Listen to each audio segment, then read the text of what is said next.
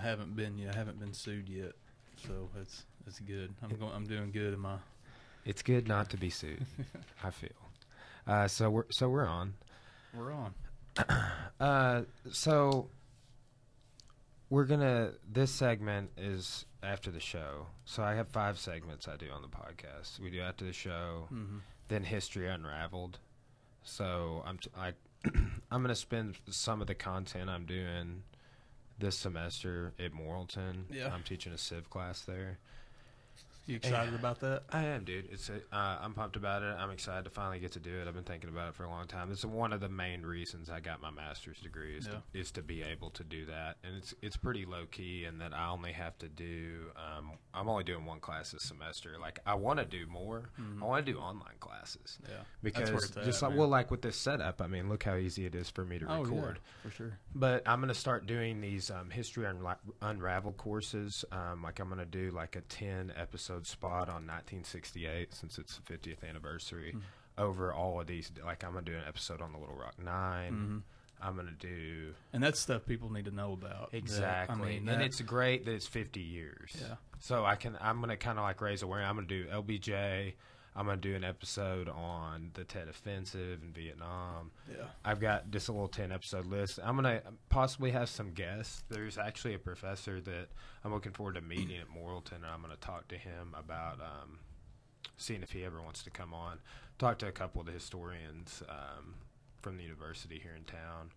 And then also someone I'm I'm going to hopefully have on is I ran into my philosophy professor who's now retired Mm-hmm. yesterday, and uh, he would be an awesome guest. He's got a super awesome story, so hopefully we can get him on soon. A guy I went to high school with. Um, speaking when you were talking about the the Little Rock yeah, nine or whatever, uh, his grandpa was actually one of the National Guardsmen that was standing in the front door, keeping them from going in the school. Interesting. I bet he's pictured in that Yeah, photo. He huh? he is. Uh, he I remember him bringing the, the photo of it and showing us his grandpa. His grandpa was only like, you know, he was like a 24 year old kid at the time or something. You know, just fresh out of the fresh out of boot camp, and you know, and it was a.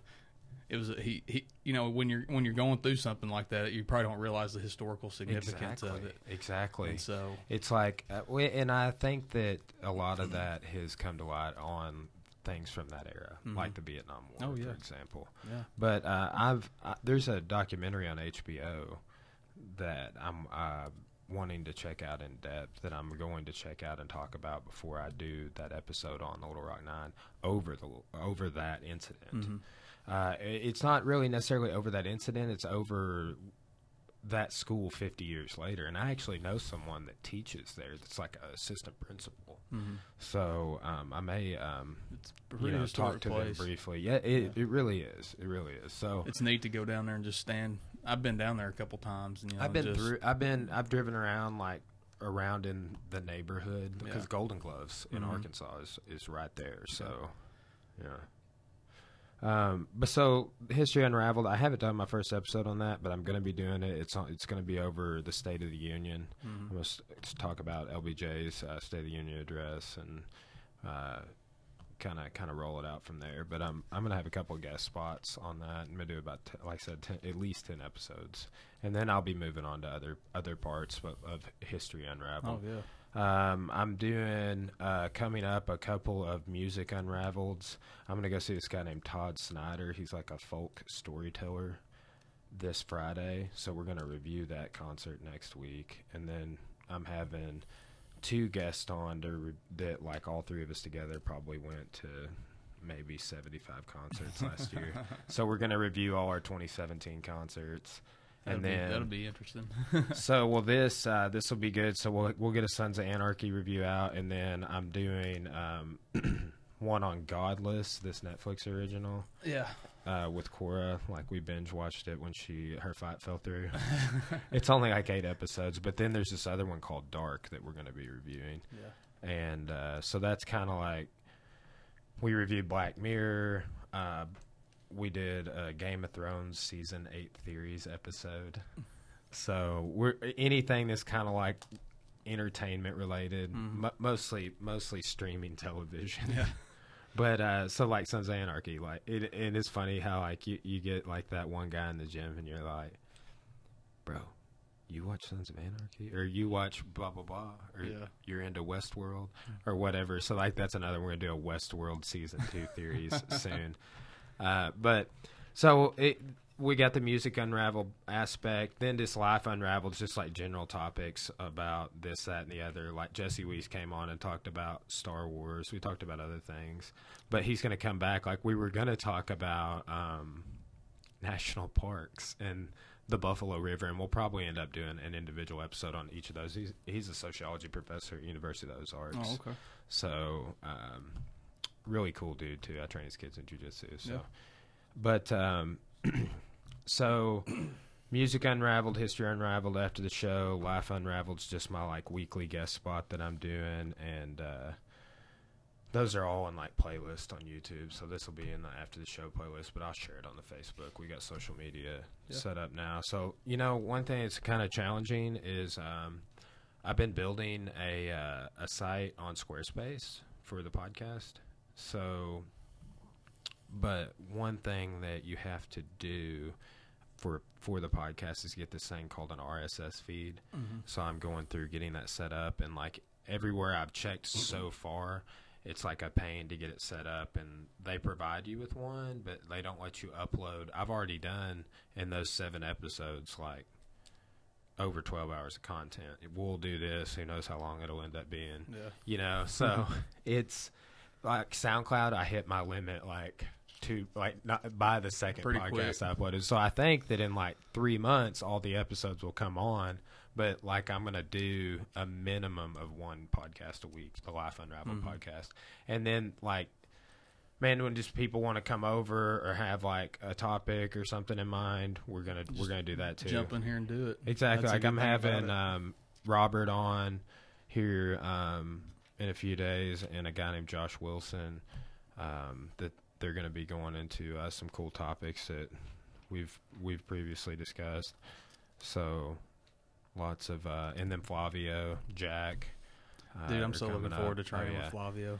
So and the, so ano- oh me too man me too it's been a long time so I'm, I'm especially five- looking was it, five years five or six years when he was yeah. here? yeah I just remember his. I just remember his details. Oh, yeah. like he was really and, and how patient he was with everybody.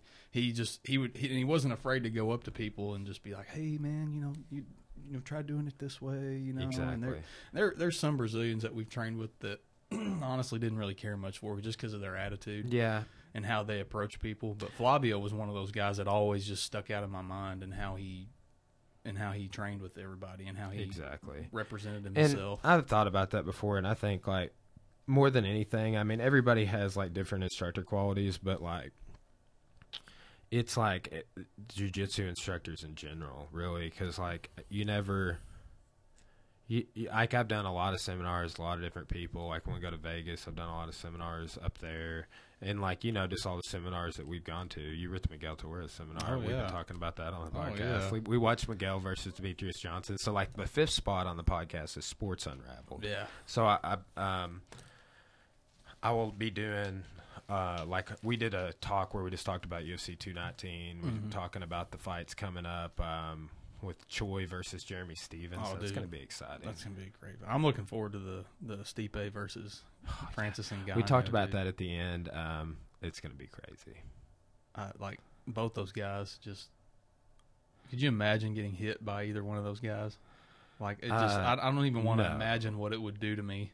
That no. You know what? You know what's fascinating to me um, is how small of a heavyweight Mike Tyson was. Oh yeah, Like that. he really. In, in all reality, he wasn't a heavyweight yeah, exactly. because they didn't. And I tell people this all the time. Um, you know, I and I, it's funny. I use the Rocky movie as an example because people look at Rocky, and I was like, Rocky really wasn't a heavyweight. He weighed 190 pounds, but back then they didn't have the cruiserweight division, which is what they have now. The cruiserweight is right before you jump up into heavyweight. They didn't have that back then.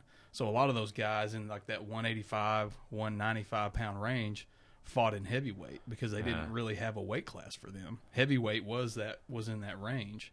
And Tyson, I think he was in that. I want to say he was in that range. He was only like two hundred and two or 204 yeah, something like something that, like like that. low twos, Yeah. like maybe two ten at the absolute most. But like I think it was like low twos. But- I would have to look it up. But just his man, his power that he had. Gosh. Uh, well, there's a, a podcast I've been watching. Uh, this guy does all sorts of stuff. Does some stuff um, like just like related to. I was hoping that when I had Josh, uh, Josh when he did the Sports Unraveled episode, that we could actually rewatch the entire 219 card, but it wasn't on Fight Pass yet, even Yeah. seven days later.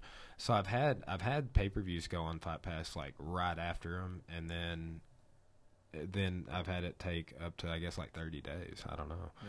So, but uh, there's there's some fun stuff coming up in MMA. But when I have, um, it's like I want to have I want to do several with Dring hmm uh, and get him on the podcast and and do Sports Unraveled episodes and do like one from like um uh y- you know what is it called? Uh, it's called uh, Full Contact, which was like um, sort of a mid transition kickboxing style, which is about all all that there was outside of like your taekwondo and karate style point sparring. Yeah. It like gymnasium type tournaments, like even the, like the what Mm-hmm. Like you see that- Joe Rogan doing, Yeah, like, like all that old school stuff they used to do back yeah, in the day. exactly. Isn't it crazy? People would just like knock, get knocked out, and then fall and hit a gym floor. Yeah. that is insane to me. Yeah. So And my uh, my cousin in Arizona, he did kung fu for like years as a kid growing up. Yeah. was, was I can't remember what ranking he got in kung fu, but he showed he would send me videos of doing you know tournaments on like hardwood floors and stuff, Yeah. and he, I mean, and just guys getting knocked down and everything, and it, it was just crazy I- stuff from like the early '90s, mid '90s, you know. Yeah, oh yeah. See, well, see, Dring is is such can bring such contact. So I want to do like ten episodes with him and just Mm-hmm. do like a boxing kickbo- uh, American style kickboxing superfoot, Joe Lewis, Oh, he's got some BJJ, stories too, man. weeping style, and like get just get on a like and do basically a martial arts unraveled, just kind of throw it in that sports unraveled section as a series. So the history unraveled will be kind of like that. I'm gonna do like this. This thing I'm doing is like I'm calling it 1968 unraveled, and the episodes are gonna be you know. I'm gonna throw them in an individual playlist, but they're they're gonna be the history unraveled too. So like as it builds, it'll give me uh, different ways to kind of put that content out, and it's it's organized. Like I, I I really like going to a YouTube page that has like a clean um, playlist section. It's easy to access their content. Like um, I wish like Kurt Osiander would do that. At least the last time I looked, he hadn't organized this stuff. But Joe Rogan does that. I wish Joe Rogan would do like a best of Joey, or like, well, he does do some best of, but to like put all the Joey Diaz episodes in- or all the Eddie Bravo episodes. Yeah. And he's kind of starting to do that. Yeah.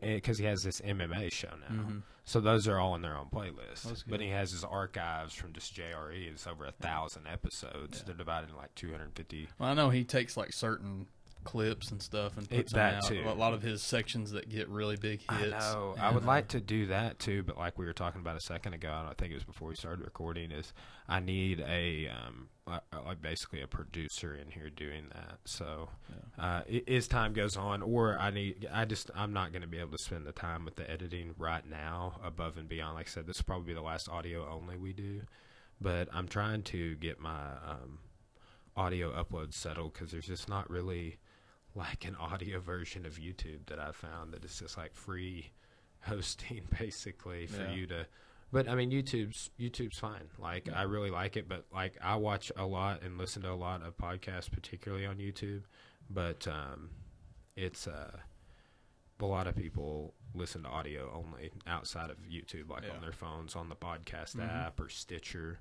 So I'm trying to get on the podcast app and Stitcher, but I need this like middle go between until I get my website up or until I find a third party service that'll give me this RSS feed. Yeah. Yeah, Well, cool stuff. st- yeah, you gotta, it, you it is. start somewhere, It- man. it- it mean, is, you know, and like we're getting social media settled in and getting the content out. So it's just it's like I've said um, almost every time I've done one. It's just cool. Like I keep figuring new things out, and the audio has gotten better since like the first one we did, and like there was a, a mid cut pushed on. There's a button that cuts out the mids on the mixer on Mhm. my mic on the first podcast I did, so it kind of pulls in and out. It's kind of annoying. Um, but you're going to notice, like by episode 25 or 100 episodes, so that the quality's going to go through the roof. And like I'm getting all my animations and um, uh, audio lead-ins done, Mm-hmm. and they're going to be awesome. Yeah. Dylan, the guy who was on the second episode, you you met Dylan, I Yeah. think he's Yeah. he's he's doing jujitsu, Yeah. and his kids his kids train at the gym. Uh, he's I mean he's just private lessons. He's he's super into it. We've we've known each other for like 22 years and played music together and play music together here across the hall. So, but uh, so this is uh, going to be after the show, Sons of Anarchy review. So I was joking a second ago, like, did so? Did you when, did you get into Sons of Anarchy like when it the first? No, I uh my brother uh started watching it. He was more into it than I was before. I didn't start getting into it until second season, uh, and then I went. I, he had actually bought the first season when it came out on DVD, and so I watched it, and then started watching it from season two on. After that, I didn't. I didn't watch it from the very beginning, like most, like some of the hardcore SOA fans. I didn't did. either. I didn't get into. Um, this was like this. I didn't get into Game of Thrones until after the third season was over. I started during the first. I watched the first episode of the fourth fourth season, and, I, and then I had to wait. So anytime I meet somebody that like didn't have to go through that, I'm like, like my buddy Colby. Uh, he did a, a, a episode after the show with me, and he um, he didn't start till season seven. Wow. So like what he feels right now, waiting for season eight, I felt like four times. same, but like Breaking Bad, same thing. I didn't start watching it until the last season. Oh, really? Yeah, and then I'm like, man, I, I wish I kind of kind of wish I would have watched it sooner. But it's nice not having to wait between seasons. But I had to wait for the last season of Sons of Anarchy. That's when I got into it. But I knew about it. Like w- back when it was on, and I get uh, 08 when it came out. Mhm. It, I was on 08 through 2014. Yep. Oh wait, fourteen. Yep. Yeah, and an excellent show. I, as soon Oh, as I watched it, I wanted to form my own MC. right? It does. It makes you want to buy a Harley and uh, get a cut and just become an outlaw. yeah, I know, right? Maybe we can be like a, a, a biker against child abuse type guy. Trust me, it's not a glamorous lifestyle. Yeah. So, um, do you guys uh, in your department have you had to deal on the law enforcement side with any uh, mo- motorcycle gang? Because I know we've had some people come through town a few times that have kind of caused issues here or there, and I don't know what the stories are. anything. Well, uh, the Mongols and the Bandidos are the ones that are in this area. Uh, the Mongols are based out of Dardanelle. interesting. Yeah, I had no I- idea. Yeah, they were here in Russellville for I don't know a couple of years, but they moved their they moved their clubhouse out of town. They didn't really, as far as I know, they didn't really give a whole lot of problems to the area. They actually did a few fundraisers around town uh, during Christmas time and stuff like Just that. Just like Gemma. yeah, that's Uh, like that's in uh, season one. They have that fundraiser. And Yeah. Then, uh, later on, um, and uh, Bobby's always singing. hmm Bobby Elvis. Yeah.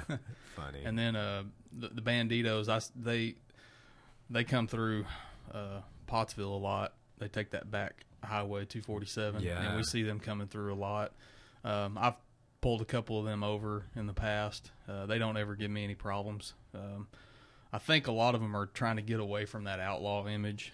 They want to just be really known as a club. yeah, you I know, mean you that's know. that's Oh, one of the cooler parts about the show is how you you see that you at least do see that kind of brotherhood side of it. Which Mm-hmm. is the same thing that like I feel like it, doing jiu-jitsu, martial arts, whatever you're doing, it's like Oh, you're, yeah. you're it's that tribal. You're you're part of the tribe. It's just like in police work too, man. I can go anywhere and I can meet a cop, and it's just you know it, it's immediately it's that same brotherhood. You know, you would you would have that guy's back just as much as you know, like I would have your back. And So who who's this who is this Mike the cop guy?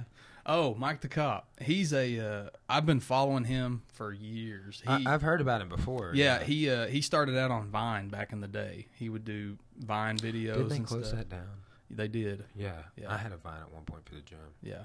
Um, but they're coming out with a. He told me they're coming out with a Vine two, is why they shut it down. Yeah.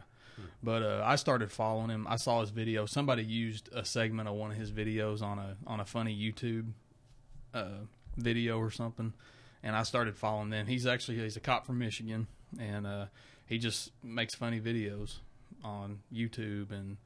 Um, and Dude, he's, he's got his own. had him on the podcast. I- w- w- he was only here for like two days. He Yeah, did the that he did been cool. he did the lead event the other night, the Law Enforcement Appreciation Day event. He was Oh, the he was the main speaker down there. So he used to be a he used to be a cop, he's but he's, he's, not still anymore. well no he's still a part time. Cop. He doesn't do it full time because uh, he travels around and does. so he's like the master like of law enforcement. Exactly, Nice. pretty much. And he does he do jujitsu? he does. Oh, nice. Well, Is you know, we were, I took him down to the Yeah, gym yeah, the yeah. other night. Yeah. That's why I, that's why I texted you when I asked you if you were awake. I didn't see into so like I woke up like I frequently like watching Sons of Anarchy or something. Yeah. Uh, right now it's been Peaky Blinders, and that'll Yeah. be the third review um, that Cora and I do uh, after Godless and Dark.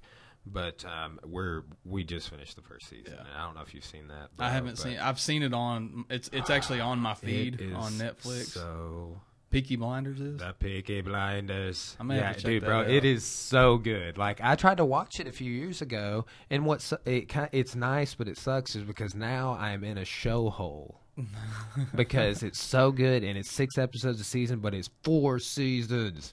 And I'm like, dude, I gotta. I'm trying to get these half guard and side control video, uh, side mount escape videos filmed, and um, Cora and I are working on filming um, the next two uh, sections of kickboxing and getting those uploaded on the member site Yeah. and um, getting the next big batch of like skimming out of those and doing additional ones for the gym YouTube. Yeah. So, uh, but, But, uh, you know, the podcast launch too is it's not taking a ton of time because, uh, like I said, I got I got the upload down to process. Okay, we're back on. Back on. Yeah, sorry about that. Uh, no, that's good. Anyway, he was down here. He was the lead, uh, or he was the main speaker or whatever, and he just uh, he's a nice guy, and he's he's real big on. He's got his own Facebook page and YouTube page, and he does a podcast too on Oh, on cool. police stuff. You know, I'll have to check and, uh, it out.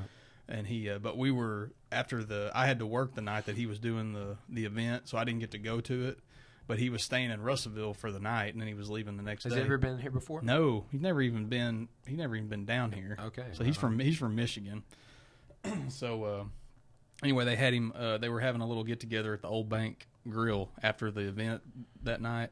And so i went home after i got off and went over there and was going to hang out with him And for like challenged him. because he well he came down to the station and visited me and we did a little snapchat video for his snapchat and so uh, he's making fun of me because i had grown a mustache i had my cop Mustache, stash going way, on yeah. yeah and uh, anyway uh, so we just got to talking and i knew that he had kind of started training jujitsu a little bit but he was like yeah i'm a blue belt in jiu-jitsu four stripe blue belt and he's with a marcelo uh, affiliate up Cool. there in detroit and uh, i said well you know i'm a brown belt right and he's like no and uh, I, he's like, "Man, I wish I would have brought my stuff, and we could have trained." And I was like, "Dude, my gym is like literally three blocks away." I was like, "If you want, I'll run home." Because he's not much bigger than me. I mean, he's a little bit, Yeah. little bit same size, you know, or same height, you know, but a little, little bit thicker. I said, "Dude, I'll run home and get my gi. I got a gi you can wear, and we'll go train. We'll do some midnight rolling. I don't care." And he's like, "Let's do it." Dude, so, some of the funnest rolls I ever had were after dark. Oh yeah, like outside of class.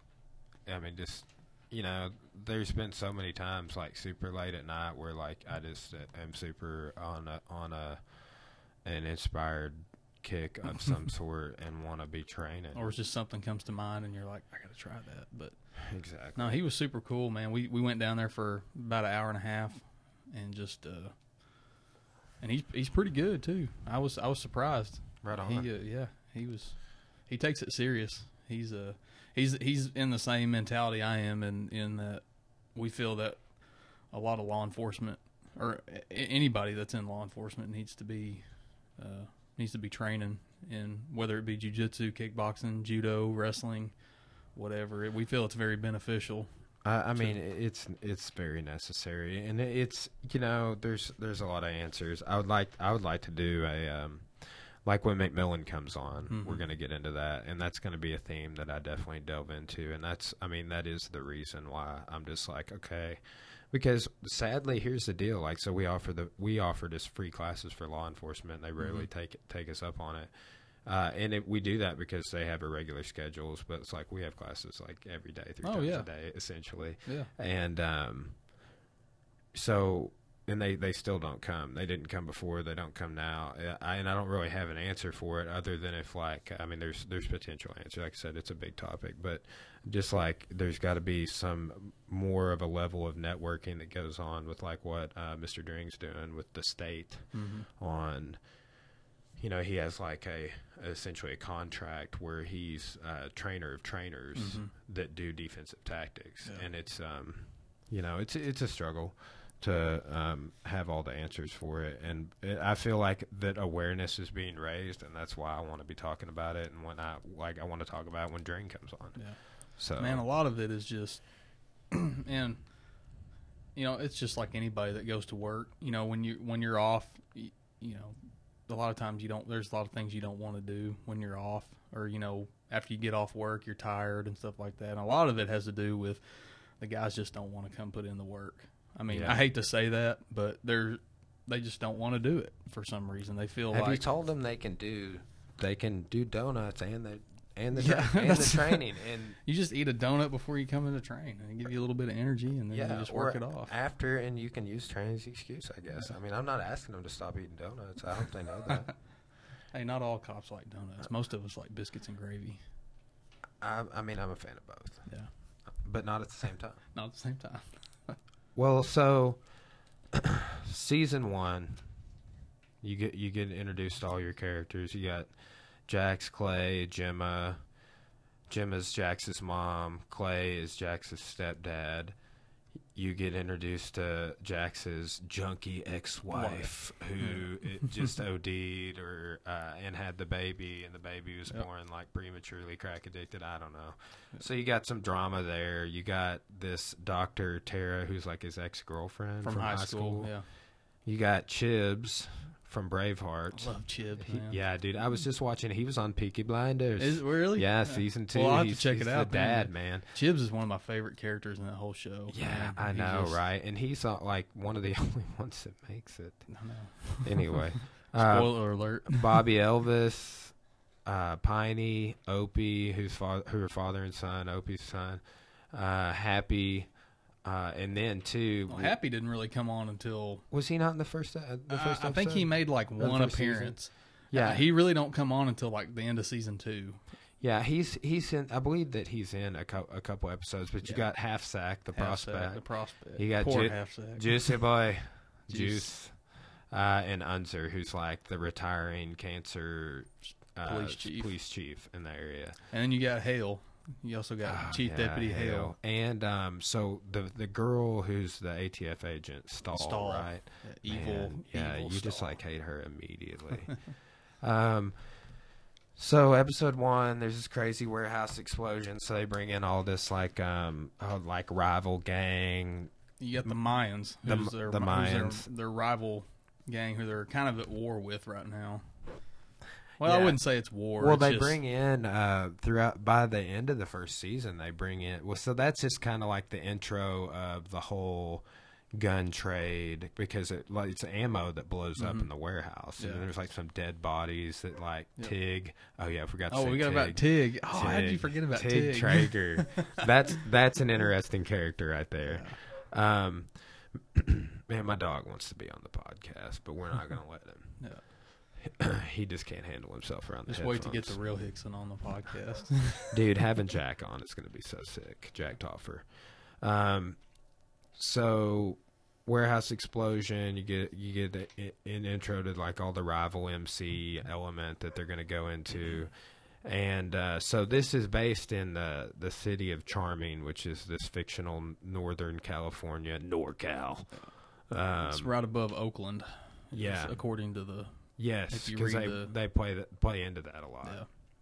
They also like weave in like Oregon and um, Nevada into several episodes. Yeah, they have like, uh, they have several trips. clubs in surrounding areas. You got Tacoma, uh, Arizona, and then they eventually turn the. I think in season one, don't they turn the uh, that cl- that uh, brother club Yes, the, yes, they do a patch. They, patch do a over. patch over. Which is a thing. I, I like how like you see a lot of the elements. I love the table. The table is oh, so dude, awesome. that table. and then the sweet. gavel. Like every time we have a nonprofit meeting, I'm like, damn it, I want a gavel. just want to hit the gavel at the end or the beginning. I don't know the I don't know the etiquette, but I want a gavel. You do it to open the meeting, and then you do it. To We should do one meeting. before the before each podcast. That'll be like our our action spot. Like I, I've got the audio matched on the camera, so I don't have to match. Like I, I was trying to match audio and the video, and I just went ahead and uploaded the audio uh, onto YouTube. And like I said, about ten episodes in, we'll start doing video only, and this may be the last audio only that I do. But um, anyway, so charming.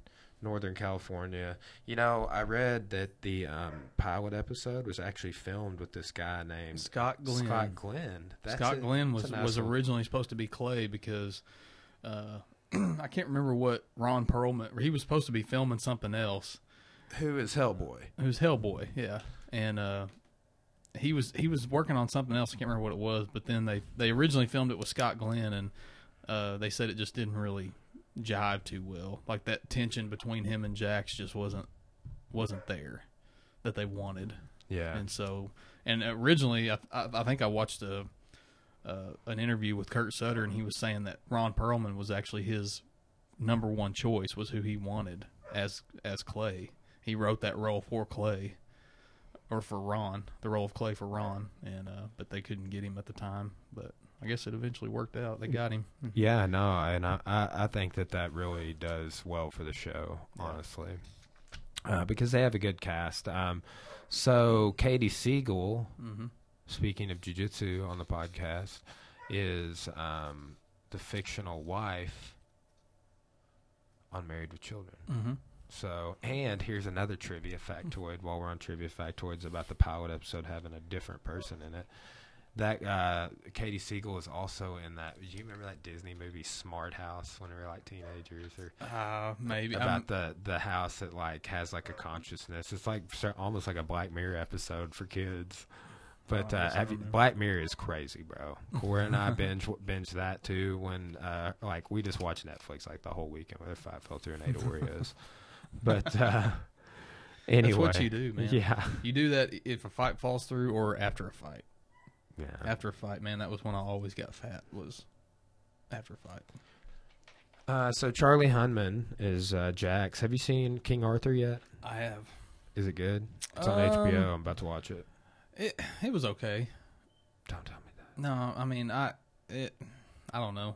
I I watched it. I mean it was it was I mean it may be one of those movies I have to go back and watch again. Yeah, I There's a lot of You times know, I I, had- have to go back and watch stuff just to see if I really like it or I, not. I probably should give it another chance, but I had high expectations for that Robin Hood with Russell Crowe, but I just see, I liked it. I liked that. just didn't get into it. yeah, there, I heard. I, you know, I had people that told me they didn't, but I liked it.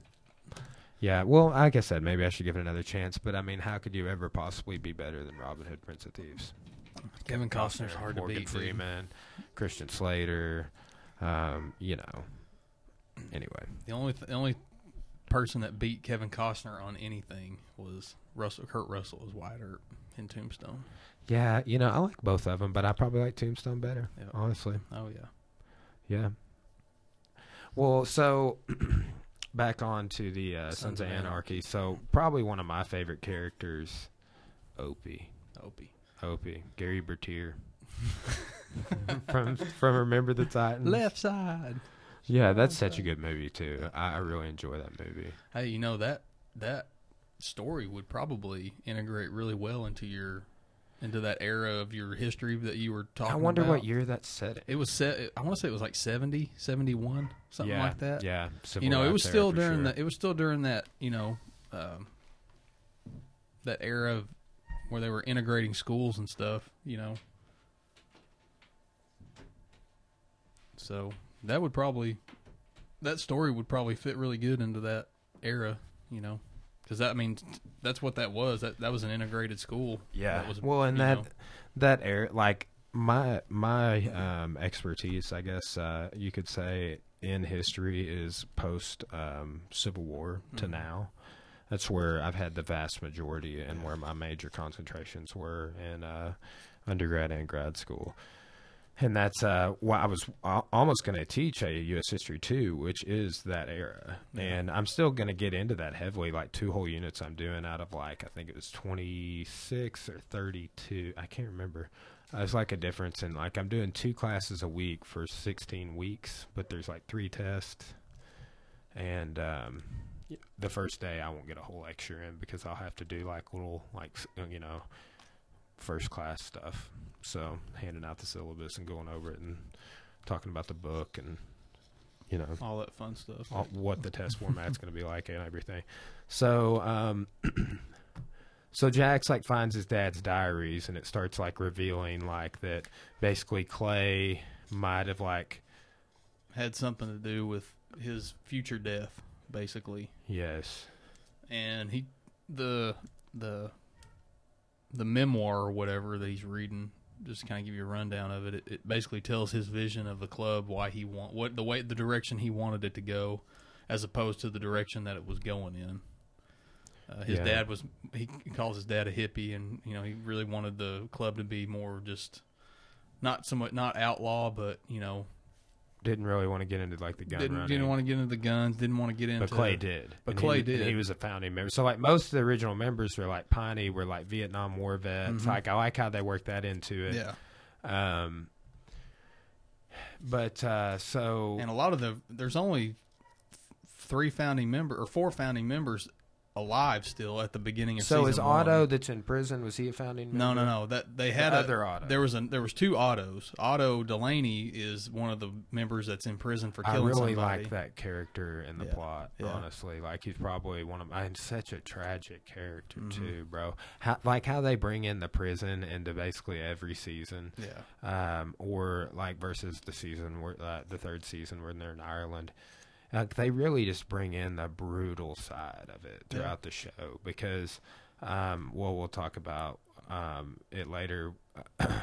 like, because I mean, it's almost like Game of Thrones. You, like your favorite character from the first season gets killed Mhm. in the next to last episode of the first season. oh wow.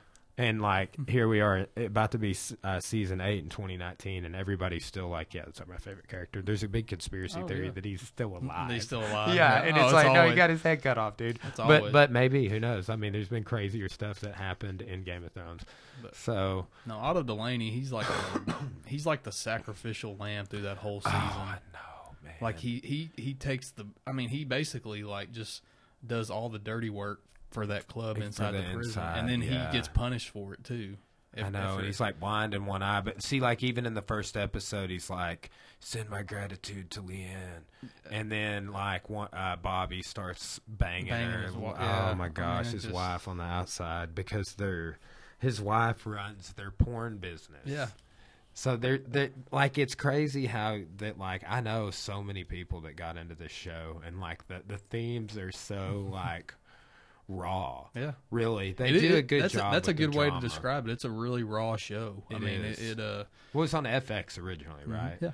Yeah. See, I've I've only ever watched it on Netflix, and I think when the last season was coming out, I was watching it on Hulu or Amazon Prime or something. Yeah. Like after the episodes came out, I do that. I have to do that for Better Call Saul because I don't do I don't have cable or anything. I just stream everything. Um. So.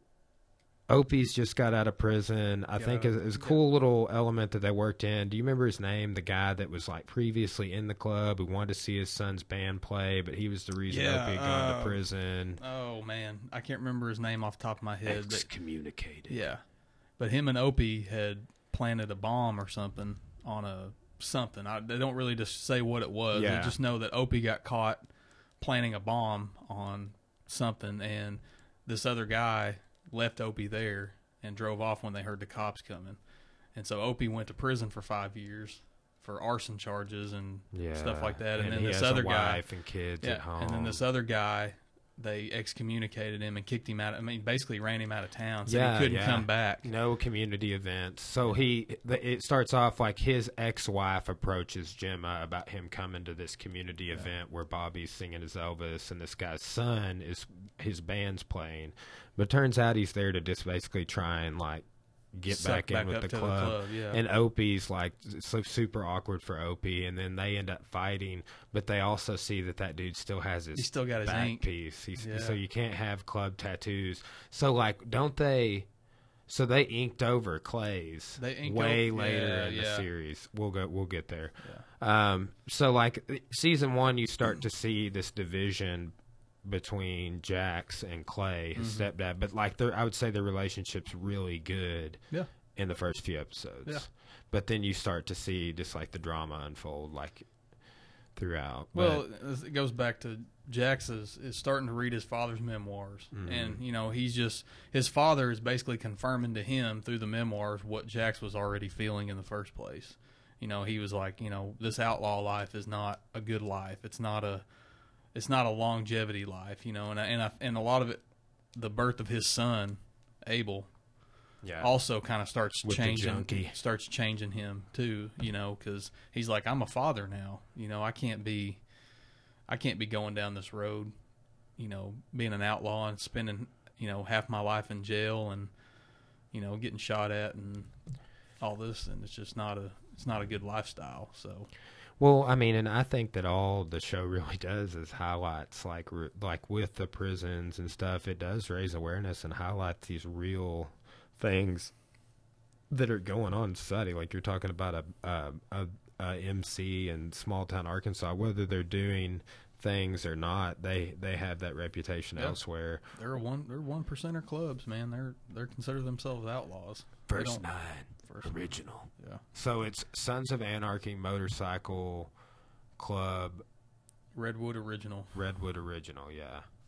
Okay, SAMCRO. That's so that's they call Crow. it SAMCRO all throughout. yeah So they're they're like they've got the ATF and the feds on them for this RICO case. They're trying to build with that agent Stahl that gets introduced in the first season. Uh, l- later on, Jackson Clay start to drift apart. Clay gets arrested in uh, Mm-hmm. in the first episode. Um, let's see what They- else. they start questioning him. uh, close to the last season, uh, last of the episode of the first season.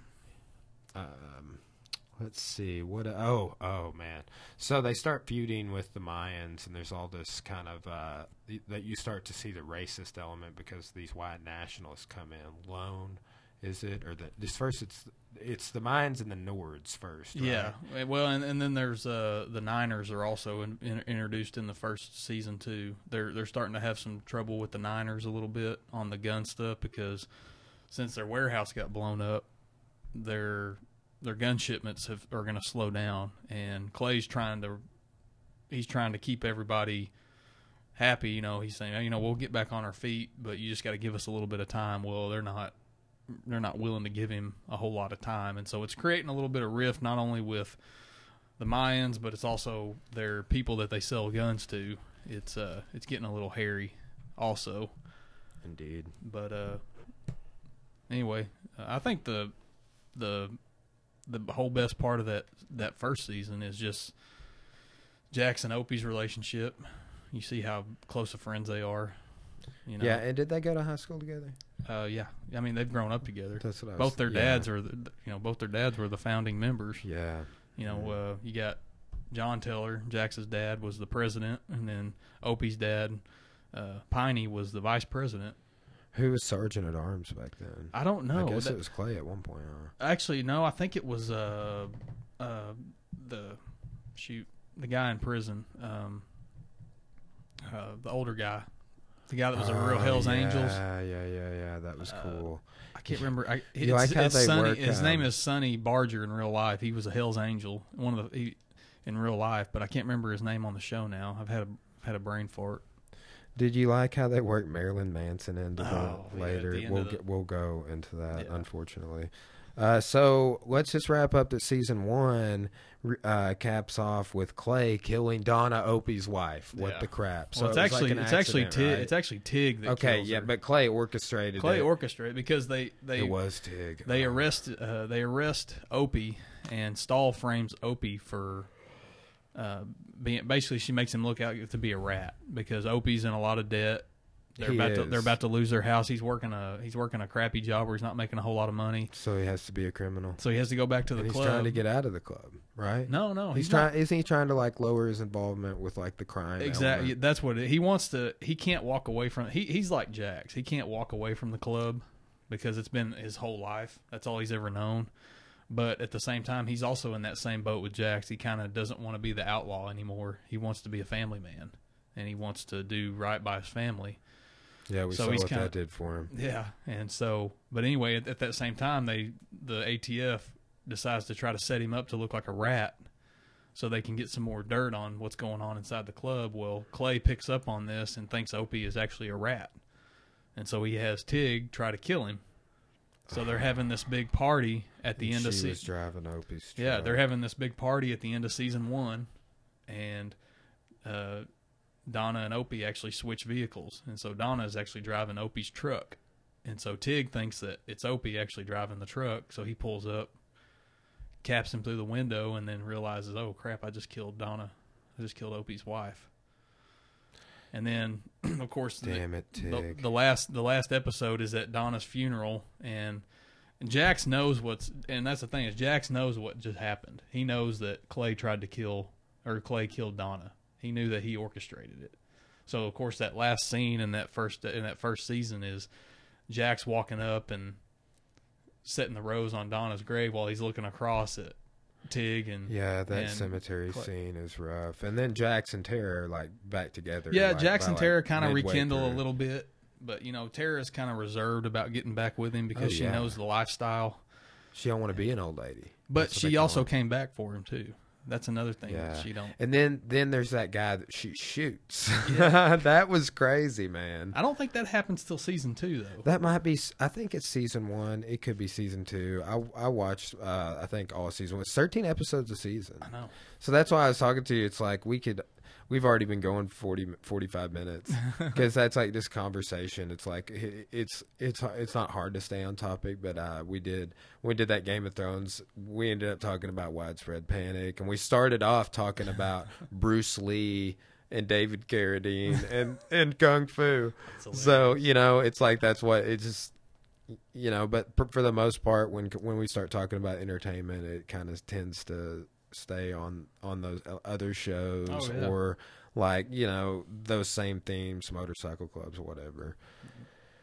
But uh, so yeah, well, they also bring in this element, which I've um, am fascinated by, and they have, and this is uh, an element that's also in the Peaky Blinders, the IRA. The IRA, yeah, true Yes, IRA. The, yeah. yeah. there is it true. There's what there's a real IRA, and then there's just Uh, maybe it's the real IRA. I think it's a real IRA, but I, I'm I'm still I'm I'm not 100 percent up on on that part of the plot line, but uh, I love uh, I love that arc of the the story Mm-hmm. for sure. Um, okay, so moving forward, you get to season two and um, the aftermath of Donna getting killed Oh, yeah. and Tig being the one that did it, and he and Well, and- tensions are high at the beginning of season two because Jax, like I said, he knows exactly what's going on. He knows, but he's afraid to tell Opie what happened because How did Jax find out about Donna? Because Jax finds out something. Well, he he he know he knew. I mean, it was like it, it was never it was never shown, you know, or anything like that. But he knew that that that Clay was behind it. Okay, so does it go into in the first season like Clay's arthritis and that he can't? Oh, like, oh yeah, ride? yeah. He's already yeah. They Yeah. they they immediately show that he's got he's got de- he's got degenerative uh, arthritis in his hands. He can't clutch. he can't stuff. clutch a bike very long, and so that's and that's another that's another plot line that kind of goes with Jax is just kind of buying his time because he knows Clay don't have much time left either. Eh, but but still, it's going to be somewhat of a political move. Even at, at one point in the first season, when th- when Clay gets arrested, Piney's like, "Oh, you're making the decisions now." Yeah, you know, because it's like you still have Piney in the picture. You got Tig, who's sergeant at arms, super allied with Clay, so he's not going to be with No. Jax.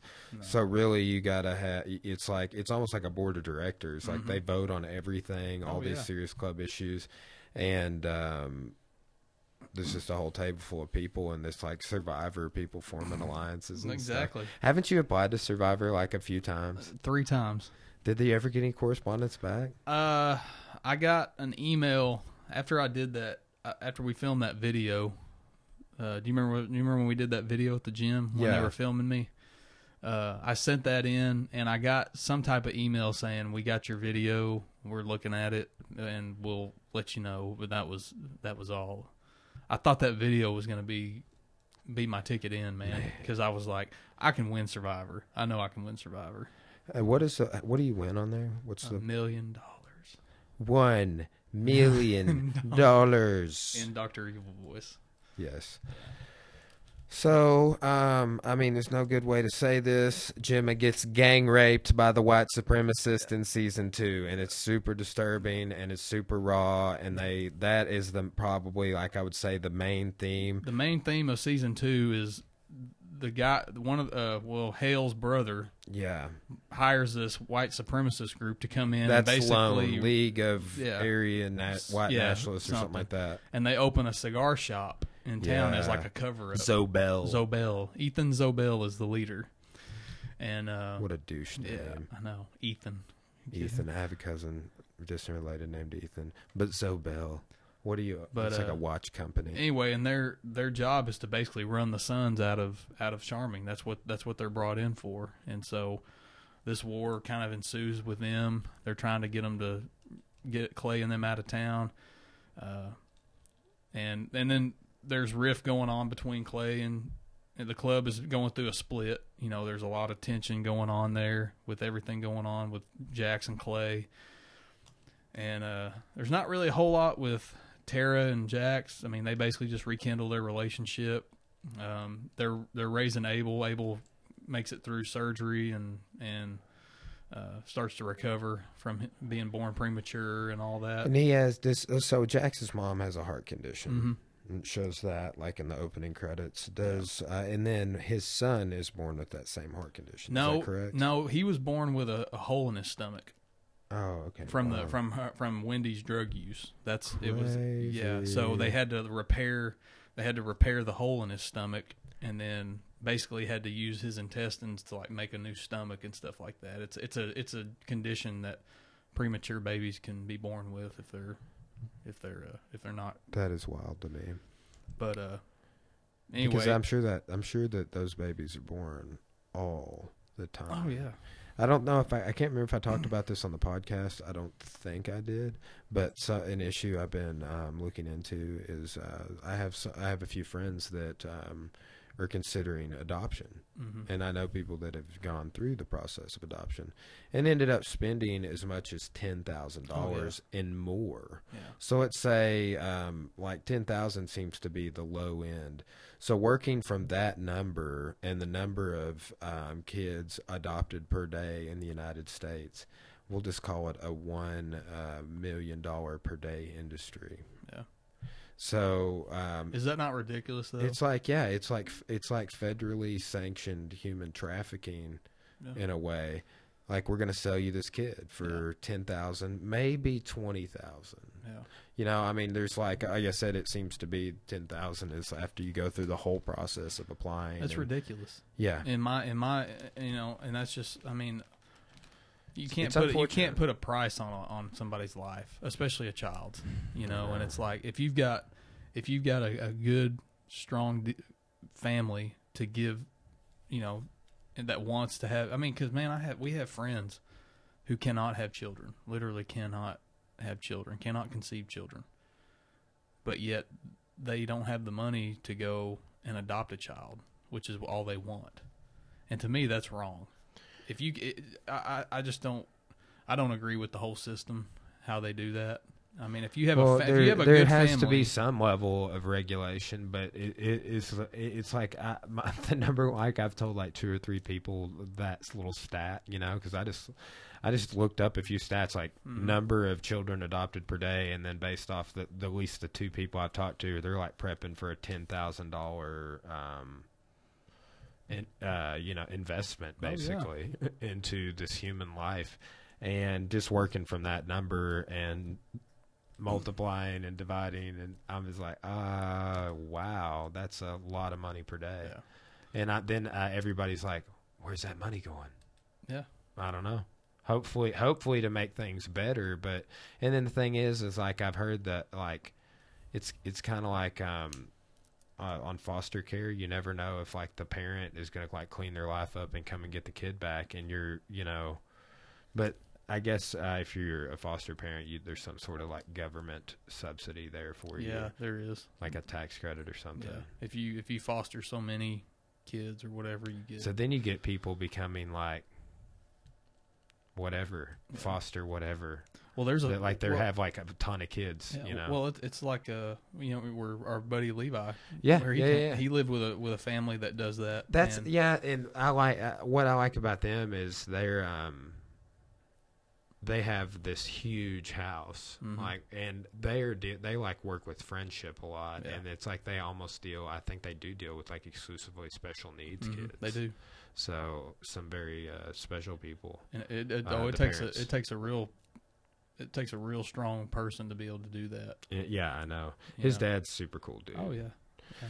But uh, um but we see uh, Kristen's my wife's has a cousin who they adopted two twin boys a couple years ago when they were babies. I mean, literally were were babies because they didn't think they could have kids, and then they end up having two more kids themselves. so they oh got man see I've heard that too yeah. like you you adopt a kid and then you end up having a kid and it's unexpected and Mhm. unplanned and yeah.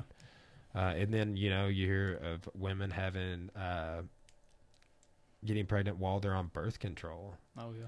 And uh, then you That's like Ross worst Gell- nightmare. Ross Geller situation. what do you mean ninety seven percent of the time or whatever on Friends? That's like Super that's funny. that's literally like a man's worst nightmare. Is a married man's worst nightmare is wife getting pregnant on birth control. Yeah, man. What do you mean ninety seven? anyway, so um, Gemma gets kidnapped. That starts Yeah. driving a wedge between Clay and her in season two. That's a dominant theme. Yeah, because she kept it secret for like half the season. Oh, yeah, got- and then they start taunting her with it. Yeah, because Zobelle orchestrated that, right? yeah. So then she ends up leaving Charming, right, Uh, to go to her dad's. yeah. She leaves and goes visit her dad, who's like ninety eight years old, who's losing his Little mind. dementia. Yeah, little dementia. Thinks his wife is still alive. Don't and they like kill the housemaid or something? That's not till like season six or something like that. Yeah, okay. I just remember like Tig being with Well, her. no, like they drive been- her. They drive her up to Oregon. It, it may it may have been season two. I can't remember. yeah, because they check him into the um. The nursing home at Yeah, the end of that. the Yeah. living assisted living. Yeah, they kill. Yeah, they kill that ner- or Tig. Like, Maybe they don't kill her. Maybe they just like tie her up downstairs or something. well, no. And then Tara Tara ends up accidentally killing her. They get in a yeah, fight. yeah. yeah. and Tig, she like, stabs didn't- her. She didn't Tig, stabs like her. hook up with her or something. Yeah. Tig, he's so dirty. And, oh then, and then they bring in Stephen King to cut her up and, and yeah. flush her down the drain Oh, in the in the basement. Dude, that is Yeah. true. I forgot about that. Oh Yeah. wow. See, so you got that too. It's like a regular Dexter episode over Mhm. here. Yeah, cutting up bodies and making them vanish. But uh, but now they end up. Uh, Gemma finally realizes that the club is about to go. Like if she doesn't step in and do something, the club's gonna die with this split. Because you know you've got you've got you got guys in the club that are behind Jackson. You got guys who are behind Clay. You know that's basically the two guys that they that they go behind. You know you got your president and your vice president. Well, Gemma finally uh, Jax decides he's going to leave. He feels like that's the best. He's gonna go nomad. he's going to go that- Nomad, which is their like their independent club. They just ride around and help other clubs out. Like they're still a part of the club, but they don't have a chapter. Basically, they just go around and help other chapters if they need it, and they ride around that area Yeah. of the country and stuff. And Tara doesn't want him to do that because of how dangerous it is. He doesn't have doesn't have uh, help whenever he needs it. I He'd be guess doing, it's- he'd I be doing a lot of riding um, by himself. Season three that, that that comes in with Gemma's dad. Actually, Maybe it may have been season three. But uh, anyway, well, Gemma finally sets Clay and and uh, Jax down and tells her tells him about being raped by Zobelle's men, yeah. and that kind of brings Jax and Clay. It puts their beef aside. Yeah, brings them- brings them brings back them back together. For a second, you think that things are going to be okay, and then you have. Um, so is it? Uh, it's season three where they're in Belfast, Yeah. and this is Well, your, is your favorite at the end, at the end of season two, you know, they just they completely they kill everybody that all the except for Zobelle. Zobelle gets away, but uh, they end up killing all of Zobelle's men, even the the uh, Henry Rollins, the guy that one of the guys that raped Gemma. They kill him in the bathroom stall at the at the uh, at the tattoo parlor. Remember that? yeah, Jax just lights him up, empties a empties a magazine into him while he's taking a dump. in the bathroom. crazy. Um, well, th- there was people. also the, also the little backstory on this too is they're working with this Irish guy in season two, and his son accidentally gets killed by Agent Stahl, and they blame it on Gemma. Stahl blames it on Gemma. Yeah, and that's why she has to go to. That's why she has to go to Oregon. Yeah, And so, and that his dad um, ends up kidnapping Abel on the very last episode of season two and taking him to Belfast. That's why. And so at the end of season two, you see him on the dock chasing that guy, and Jax watches his son being taken, carted off to, Oh, to yeah, Ireland. Yeah. So, and then we jump to season three, which is my favorite season. That was a really cool season. I love how they kind of redid the intro music to, to have Mm-hmm. With the, the Iri- with the Irish, yeah. yeah. It was uh, very, very Leprechaun. But uh, basically, the start of season three comes out, and they're trying to locate Abel. They're they're they've hired a they've hired a bounty hunter to kind of get some information to try to figure out where he's at.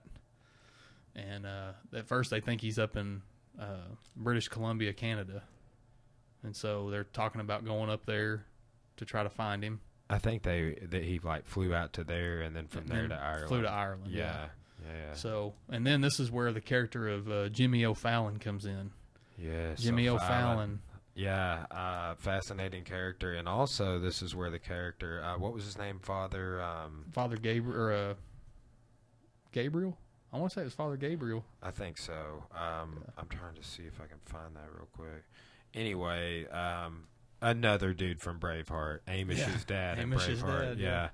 yeah. Um, so he is, uh, and he was like super close with Jax's dad, and Mhm. Jax goes over there, and he finds out that his dad had had this like mistress over there, Mhm. who he had also had that this um, A daughter, daughter, with. with, and there's like this Luke and Leia and Empire Strikes Back moment where they almost kiss or do kiss, and then they the the moms figure out, yeah, We'll give you a little background on on Jimmy O'Fallon. He's a former member of the IRA, and he's he's basically uh, enemies with Chibs. He's the one who gave Chibs his scars.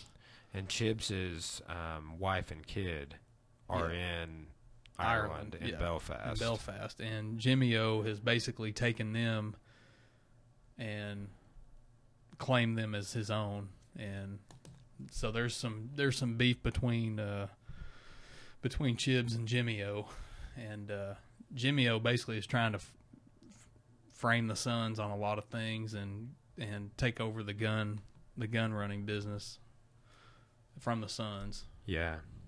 and uh, Well, so they go. So Sons of Anarchy has a chapter in, In Belfast. and what's it called? uh, Bell uh,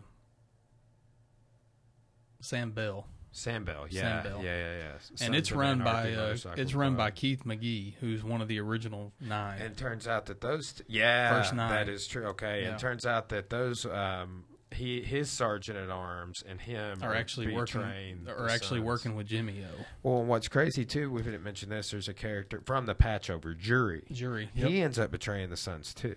No, he don't. Does he not? Mm-mm. Do the Sons betray him?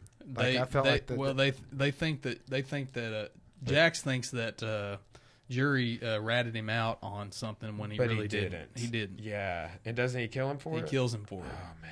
And that's- was, was jury a first nine? No, Jury Jury was uh, the president of the Devil's Tribe, which was a brother club. Okay, and they they patched. and he was fri- something he was friends with with John Teller. They were war buddies. That's it. Yeah, And so- there's a connection there. Yeah, that's where they, they get patched over in the first in the first season. yeah. Um, but uh, anyway, going back to season three, so they uh, they find out that Abel's in Belfast, and so they charter a flight to Belfast illegally because they're all felons. They're not allowed to leave the country. Mm. And uh, Gemma's still in hiding up in Oregon, I believe, with her with her She, father. yeah, well, or- I believe so. She comes to Ireland at some point, right? No, she okay. I, I'm I'm getting caught. I'm getting ahead of myself. She actually comes back, and she ends up going to Ireland with them. So she she comes back, and they all go to Ireland, and they meet up, and uh, and, and they still don't know that that uh, that Keith McGee, that the president of SAMBEL, and them are in it with Jimmy O'Fallon. They start to kind of pick up on it as the season goes on, because they try to kill him in the barn scene. You remember the barn scene? Yeah. Where they go to pick up that shipment Mm-hmm. and they lock him in there and try to try to kill him. Yeah, and then like they, a- they end up es- right? they end up escaping, and then they have that they have that really cool scene where Jax is is like laying on the ground after they escape, and he he sees his dad walk up to him and Yeah. start talking to him, and it's really Clay, but it, he, he he's Ah, imagining he's yeah. imagining it's his dad. That is, yeah, I forgot. It I always like I always like that scene, you Super know. interesting. Yeah. Yeah. But they are not going to get back together. He and Clay. No. It's not happening. Well, f- for right now, they're everything's they good. they You know, are. and they're, they're trying to get Abel back, and they've Yeah. Mm-hmm. kind of joined forces. But still, there's that underlying element because there's all this stuff coming to the surface of Jackson's dad. hmm Yeah. Well, and I think deep down he always realized that he always knew that Clay had something to do with his dad's death. So the priest is super connected with the IRA, the real IRA. He's basically the priest is the connection between the IRA and the Sons over in the United States. He's the he's like the middleman. Mm-hmm. So he he generates all the what's going on and everything, and uh, and he's the one that's keeping basically Jax's son in hiding because he kind of made a promise to John Teller that he would not let Jax go down the path of being in the being in, involved in the Sons, and he feels like he failed doing that. So he's hiding Jax's son from him to keep him from living that coming into that lifestyle too, Mm. and it's pissing Jax off. Yeah, It's because him- because he's he's trying to use his father as leverage. Yeah, exactly, exactly. Uh, Yeah, and uh, pretty much talks Jax into it for a period of time Mhm. because he did the priest pr- placed the kid in an He- orphanage, Orphanage, from orphanage and then they found a they found a family for for him that they gave him to, and the family had him. It was a nice young couple. Uh, yeah, and Jax decides to let them keep him, but then gets him back Yeah. because um, I think like what Jimmy O They re kidnaps the kid, They- and they then they him. trade. Uh, the priest sacrifices himself to Jimmy O for Abel, for and Abel. Jack get Jax gets Jax him back. gets him back. And so that's kind of wrapping up season three. Oh no Right? no Is no it- no no no! They they come back. I thought that was the last episode. No, no, no. They come back. This is they come back, and so now they've they've finished everything over there, and they and the Clay kills Keith McGee Yeah, because be- they, for yeah. betraying the club, and they kill the sergeant at arms also for betraying the club. yeah, betraying I the didn't club. like that guy. Yeah, he was kind of a douche. He had a weird. He had like ugly Elvis sideburns too that didn't Not, really look not good. Bobby Elvis. Sideburns. Not not Bobby Elvis sideburns, but so uh, they do all that. Uh, Jax finds out about his dad's previous life over in Ireland, having having a mistress and uh, and a and a sister now, and so they leave and come back, and now it's time to go after Stahl and finish finish uh, finish what they started with uh, from season one, from Donna being killed, Opie's wife being killed, um, and everything. So they build up to to what, in my opinion, is like one of the greatest season finales that was ever done for a show.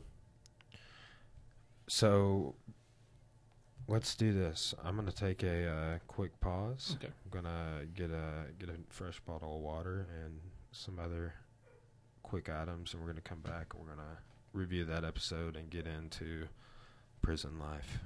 Prison life. I need to go see it. So it's kind of like a commercial, but not really because the audience didn't have to wait because I just paused it and restarted it. So Yeah. we're about to do season three finale Season three finale. breakdown. So go ahead, man. What season three finale? You said it's the best epi- uh, Oh, finale dude. you've ever seen. Oh, it was awesome. What's so what's your favorite? after parts? they after they get back from Ireland, uh, Jack starts making a it, what seems like an under the table deal with Stahl Mhm. because they're they're doing a RICO case on them on the Sons. so and doesn't Gemma um in at some point how many episodes are there once they get back from Ireland? At some point she goes has like a cardiac arrhythmia or, Yeah, or it's has like to go to uh, the I want to say it's like six or seven episodes. So Really? they're, they're only yeah they're only in Ireland. They're I only in it was Ireland. the whole season for some reason. The whole first, well, it's basically like the whole first part of the season. Yeah. in Ireland, and then the last, I want to say it's like six episodes. They're back. Well, um, anyway, Stahl's trying to frame Gemma for the murder of that guy in season two, Mhm. And so she's making a deal with Stahl. Well, at the same time, Jax is making what appears to be an under the table deal with Stahl also. So, um, which in the outlaw motorcycle club world, you don't make deals with with uh, cops. That's a that's Yeah, a no no. That's that's you're being a you're considered a rat if you do that, and that's automatic. Father. Kellen. That Kellen, guy's Kellen. name. I don't know why I thought Gabriel, but Kellen. Peter Gabriel. Um. So anyway, he basically is making a deal to where Gemma gets out of jail, gets out of jail time, and he hands over himself and the and the sons for limited jail time without any major charges. And he hands over also hands over Jimmy O'Fallon for the Jimmy charges O. that they're that they're trying to get him for too. And so they make the deal and uh, she said, "Well, where's?" And they'd already captured Jimmy O, um, a couple of episodes before this, and they were holding him. They were holding him hostage at the, at the, uh, at Teller Morrow. The So Father Kellen's sister is John Teller's mistress. yes, Okay, that's the Yeah. connection there. yeah, and then she was Keith McGee's basically like live-in wife, Yeah, his old lady, basically. basically his old lady. Irish But they version. weren't. Yeah, but they. It wasn't like. It wasn't like a Jackson Tara type relationship. It was basically he just took care of her because she didn't really have like, you know, feelings for him like that. So, um, so anyway, back to the ending. So Jax basically signs over a signs over saying that there's going to be a there he's going to give up the club for limited jail time and keep uh, Gemma out of jail also, and uh, and then they would give up Jimmy O'Fallon as well because that's who Stahl was after also. Mhm. So Stahl shows up at Teller Morrow and says, "Where's Jimmy O? I want him." And uh, they give up Jimmy O to her, and Clay asks, "You know, how'd you know he was here?" And the deal was that Stahl wasn't going to say anything that Jax ratted, but she rats him out, saying that, "Well, your your VP is the one that ratted y'all out," and so it looks like Clay and the other the rest of the club members turn on him, and they all get arrested at the same time, minus Opie, Chibs, and Kozik, and Piney, who were not on scene at the time. We don't know where they're at. Yeah, At which this- Piney's in super bad health, like the Yeah. whole Yeah, series. Yeah. Well, he's kind of he's kind of he's kind of MIA through that whole season. He's only in he's only Yeah, in like only a, a couple episodes. He's only in a few episodes. So they all get arrested. They get put in the back of trucks, you know, and they're driving off. Well, uh, Unser is following, uh, and a little backstory on Unser. He's the cancer-ridden chief of police of Charming. He's been friends with Clay for years. He's always kind of worked with the Sons a little bit. yeah, turned, Um, turned a blind eye. Turned he well, not really turned a blind eye, but he did what was best for he. He kept the Sons around because he knew the Sons He used them as security. Too. used them as security, and the Sons kept kept drugs out of Charming. That's the one thing that the, that the club does not tolerate is drugs. They don't like any type of drug use in their areas that they live in and stuff like that. So, um, so anyway, Unser is on his way out as police chief, and so he he feels like his last um, duty is to help the Sons get rid of these corrupt ATF agents and get rid of anything that, ha- that that's been going on. So they set up a uh, almost like an ambush for for them. Unser pulls them over and is talking with them and saying that they were they're about to be ambushed at a road crossing somewhere. And so uh, anyway, Stahl sends two of her guys the road a little ways to look at it. Well, lo and behold, here come Piney and and uh, the other boys, Opie and Kozik and Chibs, and they basically come in and execute Stahl and uh, and Jimmy O'Fallon yeah. to end the to end the feud with Stahl. Um, Chibs gets his revenge on Jimmy O for for uh, almost killing him years ago and taking his wife and child, and uh, and then Opie gets revenge on Stahl for plotting the death of his wife and having making him look like a rat that got his wife killed and everything.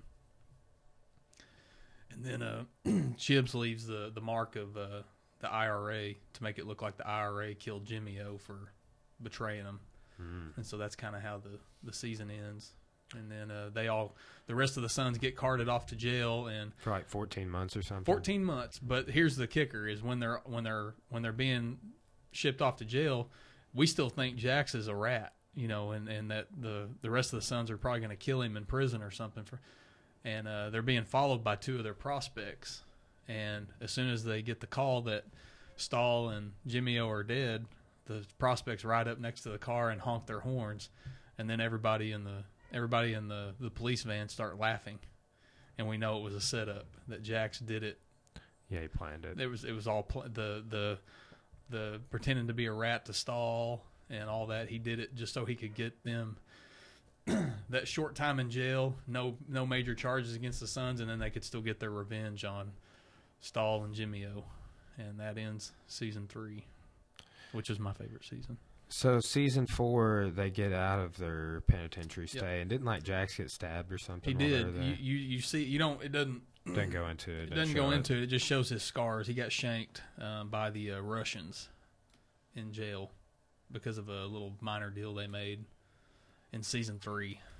Um, that you don't. It's not really an important subplot or anything like that. But uh, yeah, season four starts out. They're they're getting they're leaving. Um, Jax has cut off all of his long, beautiful blonde hair, That which is everybody, right, which yeah. everybody, uh, all the women threw a fit about from what I was from what I heard. Um, and they're going back to Charmin to find out that uh, there's a big developer coming in and developing a big housing project that's going to cost like millions and millions of dollars. I'm gonna Up, up the zapping a little bit. just a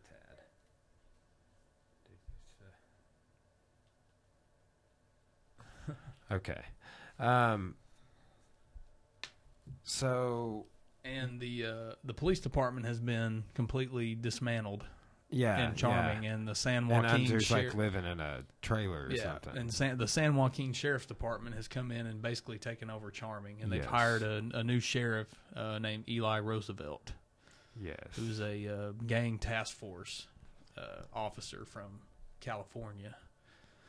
And he he starts giving them tons of problems. Oh yeah, he's he he he uh, he's watching them like a hawk. He uh, they make it to where the sons aren't allowed to wear their colors in town now. yeah, they can't wear cuts. and um, and they're I mean they're basically keeping and um, uh, a district attorney has come into town and is planning another RICO case against the. They just got out of a RICO Lincoln case. Potter. Lincoln Potter, and uh, and they're planning another RICO case against the Sons also. Yeah, so that that's kind of those are really some some main themes. Like what uh, what would you say some other things in season four that kind of add to the overall arc of the show? Well, the feud between Jackson Clay picks up again. Yeah, um, because Clay has actually made a deal with um, some Mexican drug lords. yeah, that's To, where uh, so to run- conflict of Yeah. ethics right there. They're they're uh, they needed protection while they were inside, and so Clay made a deal with the uh, Mexican cartel to keep them safe inside when they were in the prison, and then in return they're supposed to they're supposed to mule cocaine for the Mexican cartel, yeah. and this causes the biggest riff in the club. the whole club. Oh yeah, because nobody. I mean, they've never done anything like that ever. And then Jax is really super conflicted on that because No, he's he re- he's against it. yeah completely. yeah well because he yeah exactly he, it's a conflict of his uh, ethics because he's bought into like more of his dad's narrative exactly. Because his his vision for the club is that he gets them out of drugs and out of guns, hmm both, and that's his. It becomes his goal, but also his downfall. Yeah. Because even when he takes over, he's not able to do that. It's like No. Becomes uh, this sort of weird um, struggle for him, like a, a major conflict Yeah. internally. Well, his, uh, a little plot we missed in season two was he get, he gets him in, in that porn business. Yeah, you know, he gets him in and tries to and buys a buys a share in that. He's he's trying to get him in legitimate businesses to where the they have other streams of income. that and and and where the ATF and the DEA aren't looking at him all the time. You know, so um, so yeah, they're now they're muling cocaine for the for the Mexican cartel, which brings a lot of uh, brings a lot of trouble to the club. People start getting hurt. Um, I'm trying to remember everything that transpired in season four. Um, so Hale is the mayor now. Is that Hale is correct? yeah, uh, um, the guy who was the former deputy, chief deputy. He's dead. He gets he got killed in season two at the end of season two, uh, and his brother is now the mayor of Charming. And his brother's goal is to basically just run the sun. It's been his main goal was to run the Well- Sons out of town. Isn't in this season where the the Galindo cartel is the um They're actually undercover. yeah they're yeah. actually undercover Isn't, uh, CIA. isn't that um what's his name um, Danny Trejo? Yeah, he Yeah. plays like the same character in Breaking Uh, Bad, pretty much, but not a, a an undercover. But it's Yeah, like the they're, they're playing guy. they're playing Galindo cartel or they're pretending to be Galindo cartel leaders, but they're actually CIA operatives. Um, well, either CIA or FBI, I can't remember. Um, but uh, yeah, and they're basically um, blackmailing the sons to work for them um, and do all their do all their dirty work. So And that also, kinda- and it- does, doesn't Leroy come in in season four Leroy, yeah, from the Niners? Yeah, Leroy takes over as the as the Niners uh, head guy, and he has a really good relationship with Jax. Uh, he trusts Jax, and uh, and so it, it kind of rebuilds that relationship with the Niners that had kind of fallen through in season two. Um, So there's, um, I believe, in season four too comes that um, part of the story where Juice does something, um, Yeah. steals some of the cocaine, and then like uh, kills one of the sons. he does. Yeah. That's not. That's the guy because I was thinking that that guy was happy when I mentioned it season one. No. Who is it that he kills? Um, I can't remember his name. He was a prospect in like like at the end of season two, beginning of season three, and he got he actually got patched in while the group was in jail.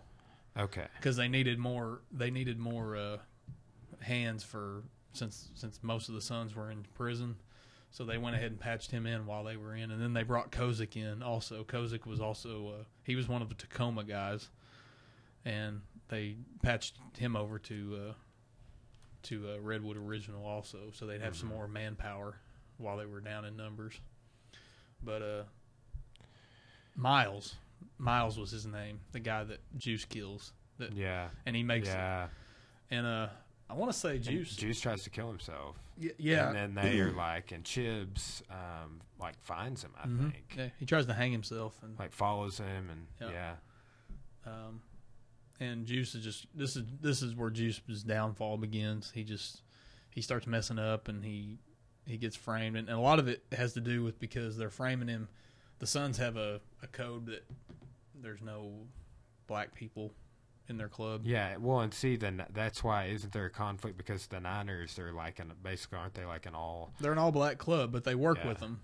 They're just they're not allowed. The Sons aren't allowed to have any black people in their club. See, isn't it funny how they they do they they do they put all these groups like because the Mayans are the the Mexican Mhm. gang and there's the Yeah. Mexican cartel and then there's the the the um, The black Nords. motorcycle Yeah. and then there's the the white people that are racist. yeah, the Nords and all that. yeah, Um, but Juice is afraid that they're gonna because Juice's dad is black, yeah, and they're gonna. He's afraid that if the that if the club finds out his dad was black, that they're gonna that they're gonna kick him out. And the the police chief threatens to reveal that, right? Mhm. Yep.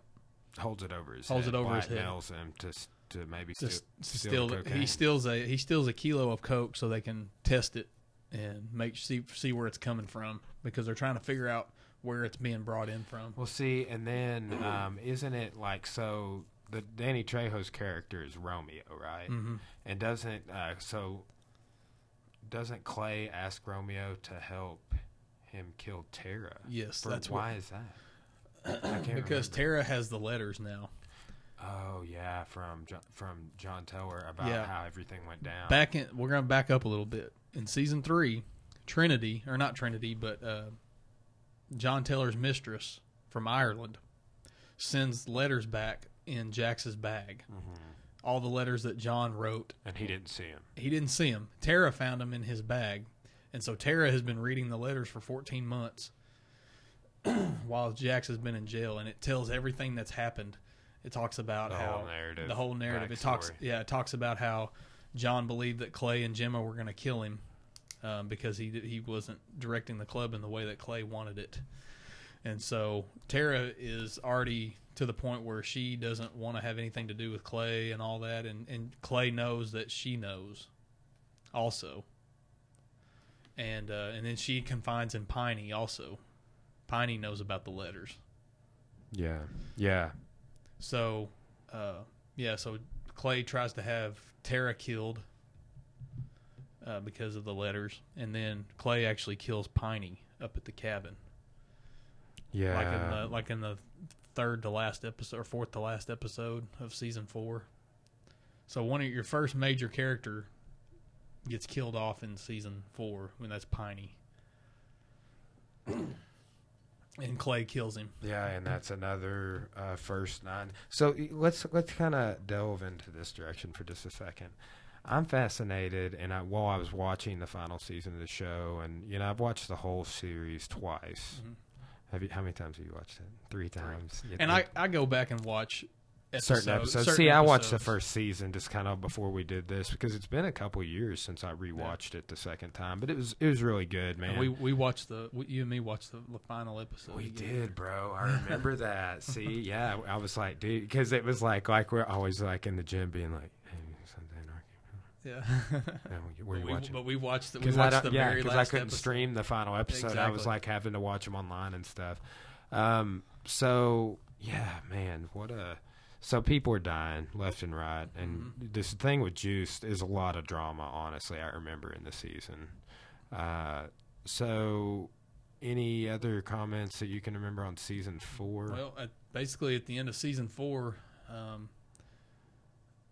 Jax is is to the point where he's thinking about leaving the club completely and just just going, taking the Tara and the boys, and because they've had a kid since then. They've had Abel, and then she had a kid with, or she had a child while he was in prison in that 14 month period in between season three and season four. yeah, So he's thinking about taking the kids and just leaving and, you know, letting the sons crumble underneath the weight of all the things that's going on. But then that part of him says, you know, I can't let the club die. I've got to take it over and get it get it away from Clay. And so Clay's been shot. Um, he gets shot in the uh, in the in the garage by Opie. Opie finds out that, or Opie starts re- recollecting all the things that happened and realizing that Clay turned on him and all this junk from Don from what happened with Donna and his wife. And so Opie, um, Opie finds out that Clay killed his dad too, because Unser tells him.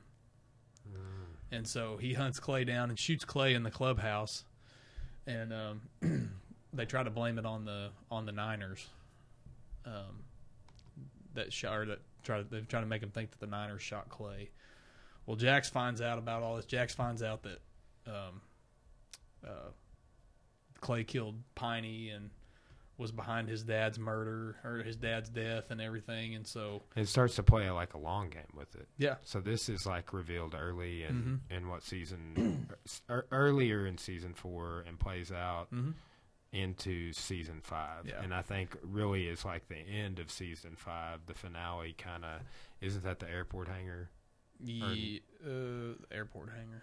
When when well I don't want to get too Anyway, at the end of season four, basically Jax uh, tells Clay he's not going to be president anymore, and Jax takes over as president. So at the end of season four, yes. And um and Clay's been Clay's going to be able to stay in the club, but he's not. He, he just gets a vote basically. It's like Yeah. you're gonna you're basically going to take Piney's spot. You're going to be at the end of the table, the old man that nobody cares about anymore. yeah, But- and he gets on oxygen just like Piney. Yeah, basically. yeah, he And they- basically- they black out his tattoo too, don't they? No, no, they don't Not do that. that they don't do that until they kick him out of the club. Yeah, so, yeah, that's right. um, but yeah, I mean, it's weird. Basically, like Piney gets killed, and and uh, Clay basically just takes over for Piney. He basically becomes Piney, Interesting. and uh, That know, is totally true because Yeah. he becomes the old man at the table Exactly. with the oxygen Yeah. tank. you know, and and he's uh, and and none of the other members trust him anymore. I mean, some of them do, but the ones that know about what he did don't trust him anymore. So, uh, beginning of season five, Jax has been president. I want to say they said it's it's been like a couple months or so.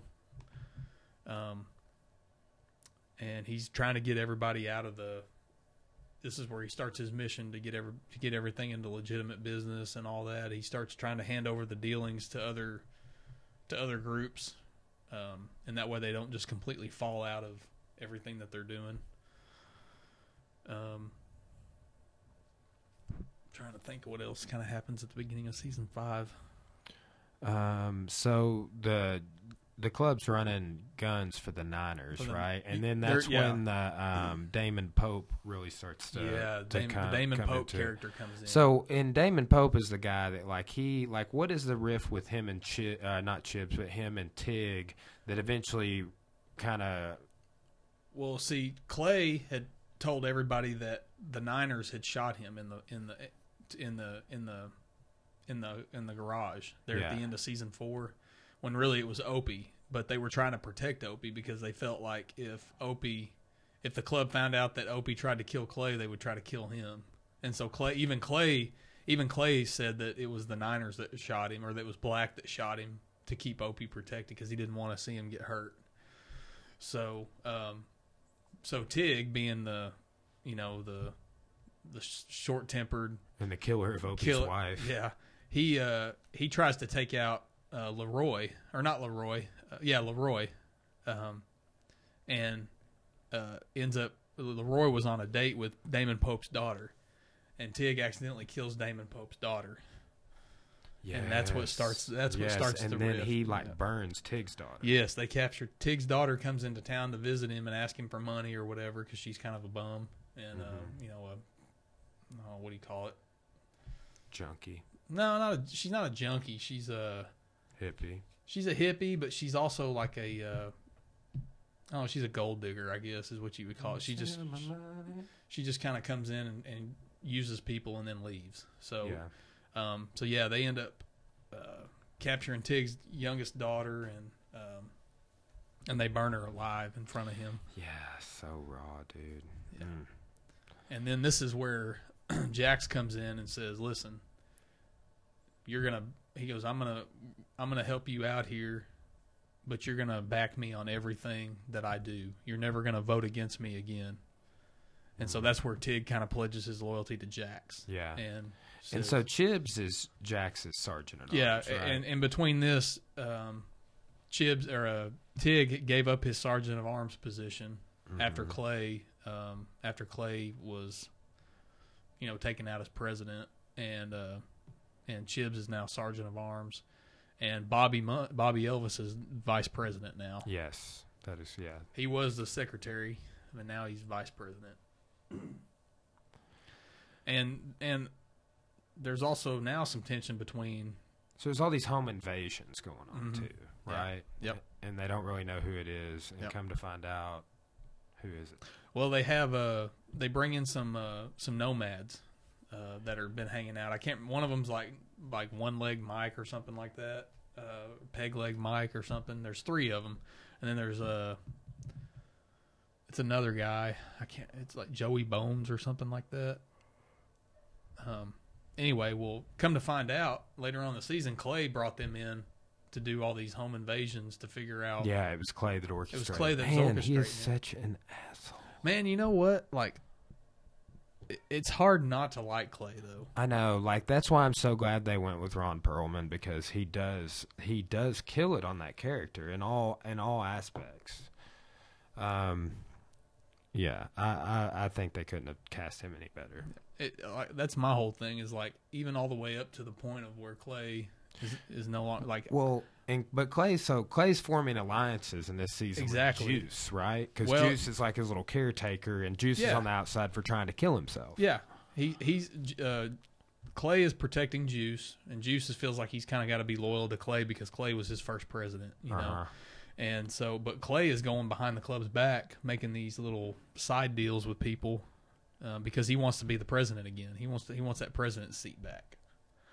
So, uh, you know, basically they they figure out what Clay's doing and they they excommunicate Clay from the club and they they do a mayhem vote, which a mayhem vote, See if he gets to live, yeah, they and they he he barely, barely passes, right? well, no, they they strip him of his they strip him of his patch first, and so uh, and then they do a may, mayhem vote, and everybody votes except for Bobby Elvis. Bobby Elvis is, and on a mayhem vote, it's got to be unanimous. So everybody Yeah, everybody has to vote, right, and everybody votes yes except for Bobby Elvis because Bobby Elvis feels like if Jax kills Clay, he's going to turn into Clay. He's, Yeah. and, and Jax is going to basically pick up where Clay left off. That's what that's what he feels. That's why he votes against it. So they end up stripping Clay of his patch, and then they do the scene where they they tattoo over all of his, or they they black out all of his ink and everything. And Clay's Clay's really distraught because he's uh you know that's been his whole life. You know the club's been his whole life, and that's all he ever wanted to do was be a be a biker. And now Yeah. he now he doesn't have it anymore.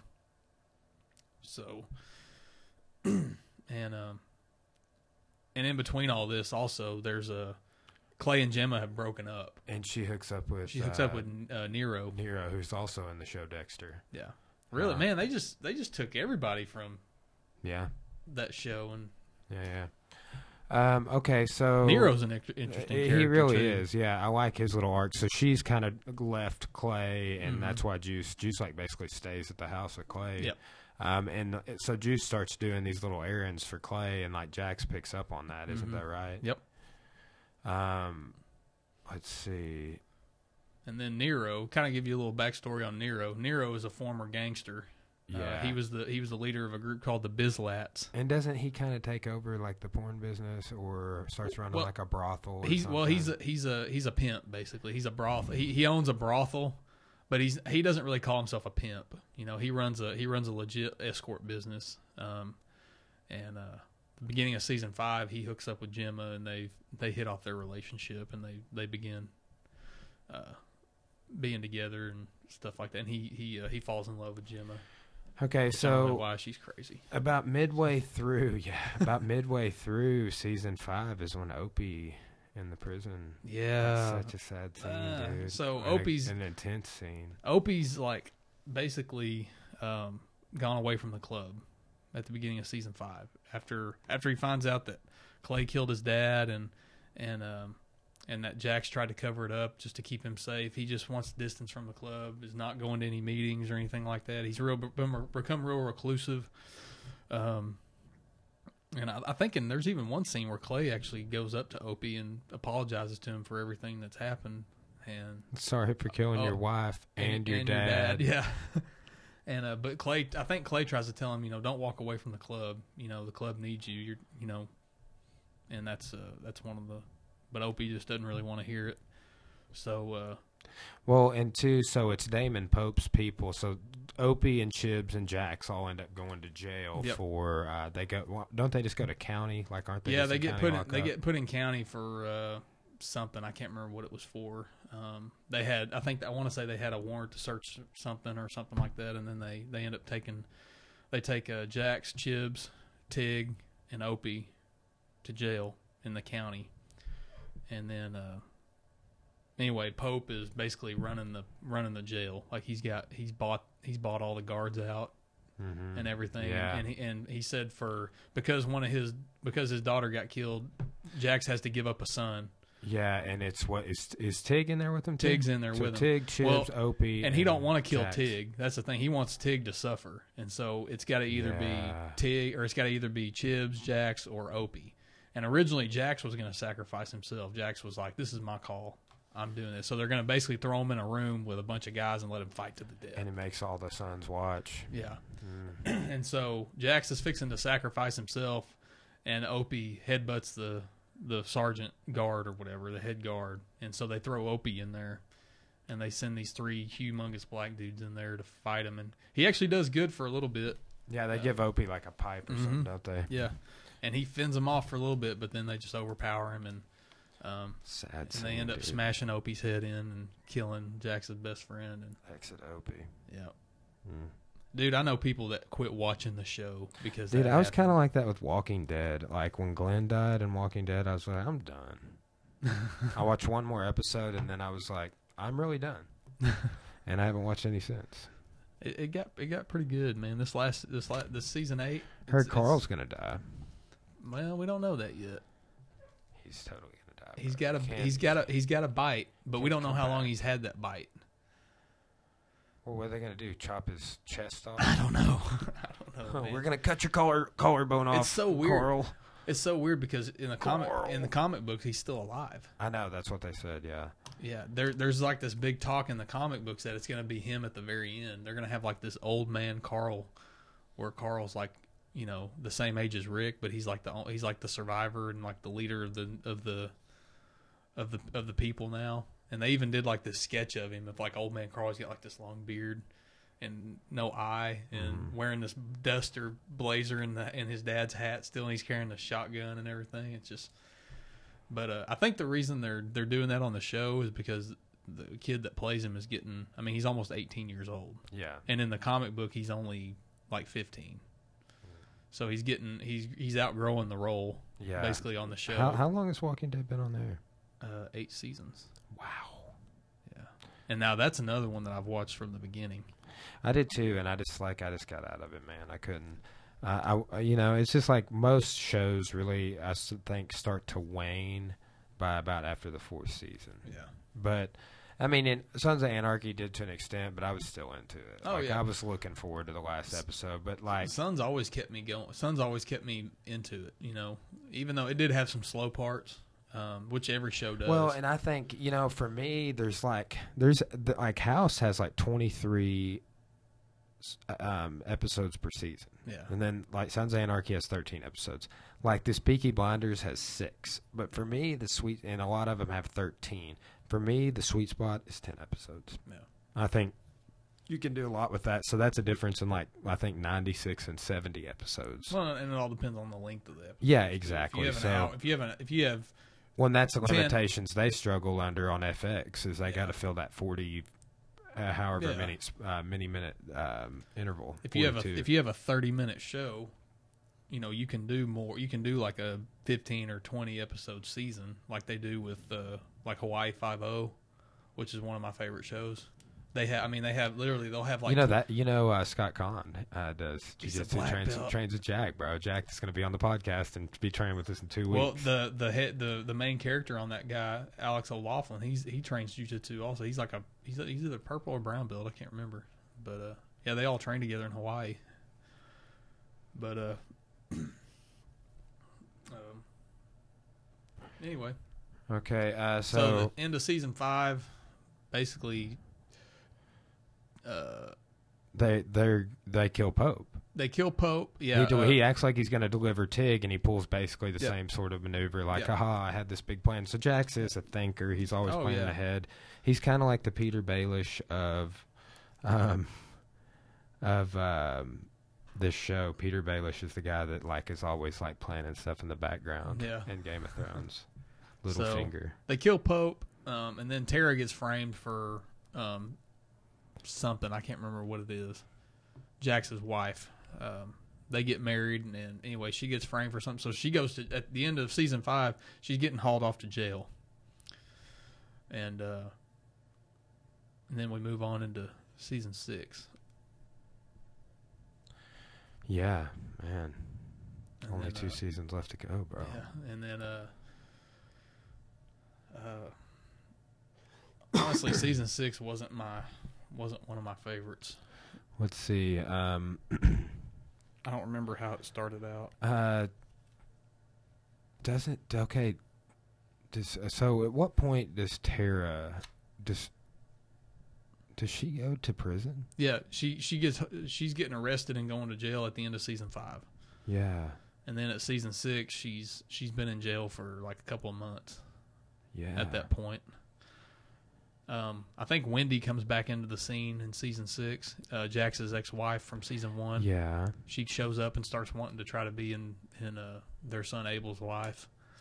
That causes some that causes some problems. Uh, but then her and her and uh, her and Gemma kind of form a little.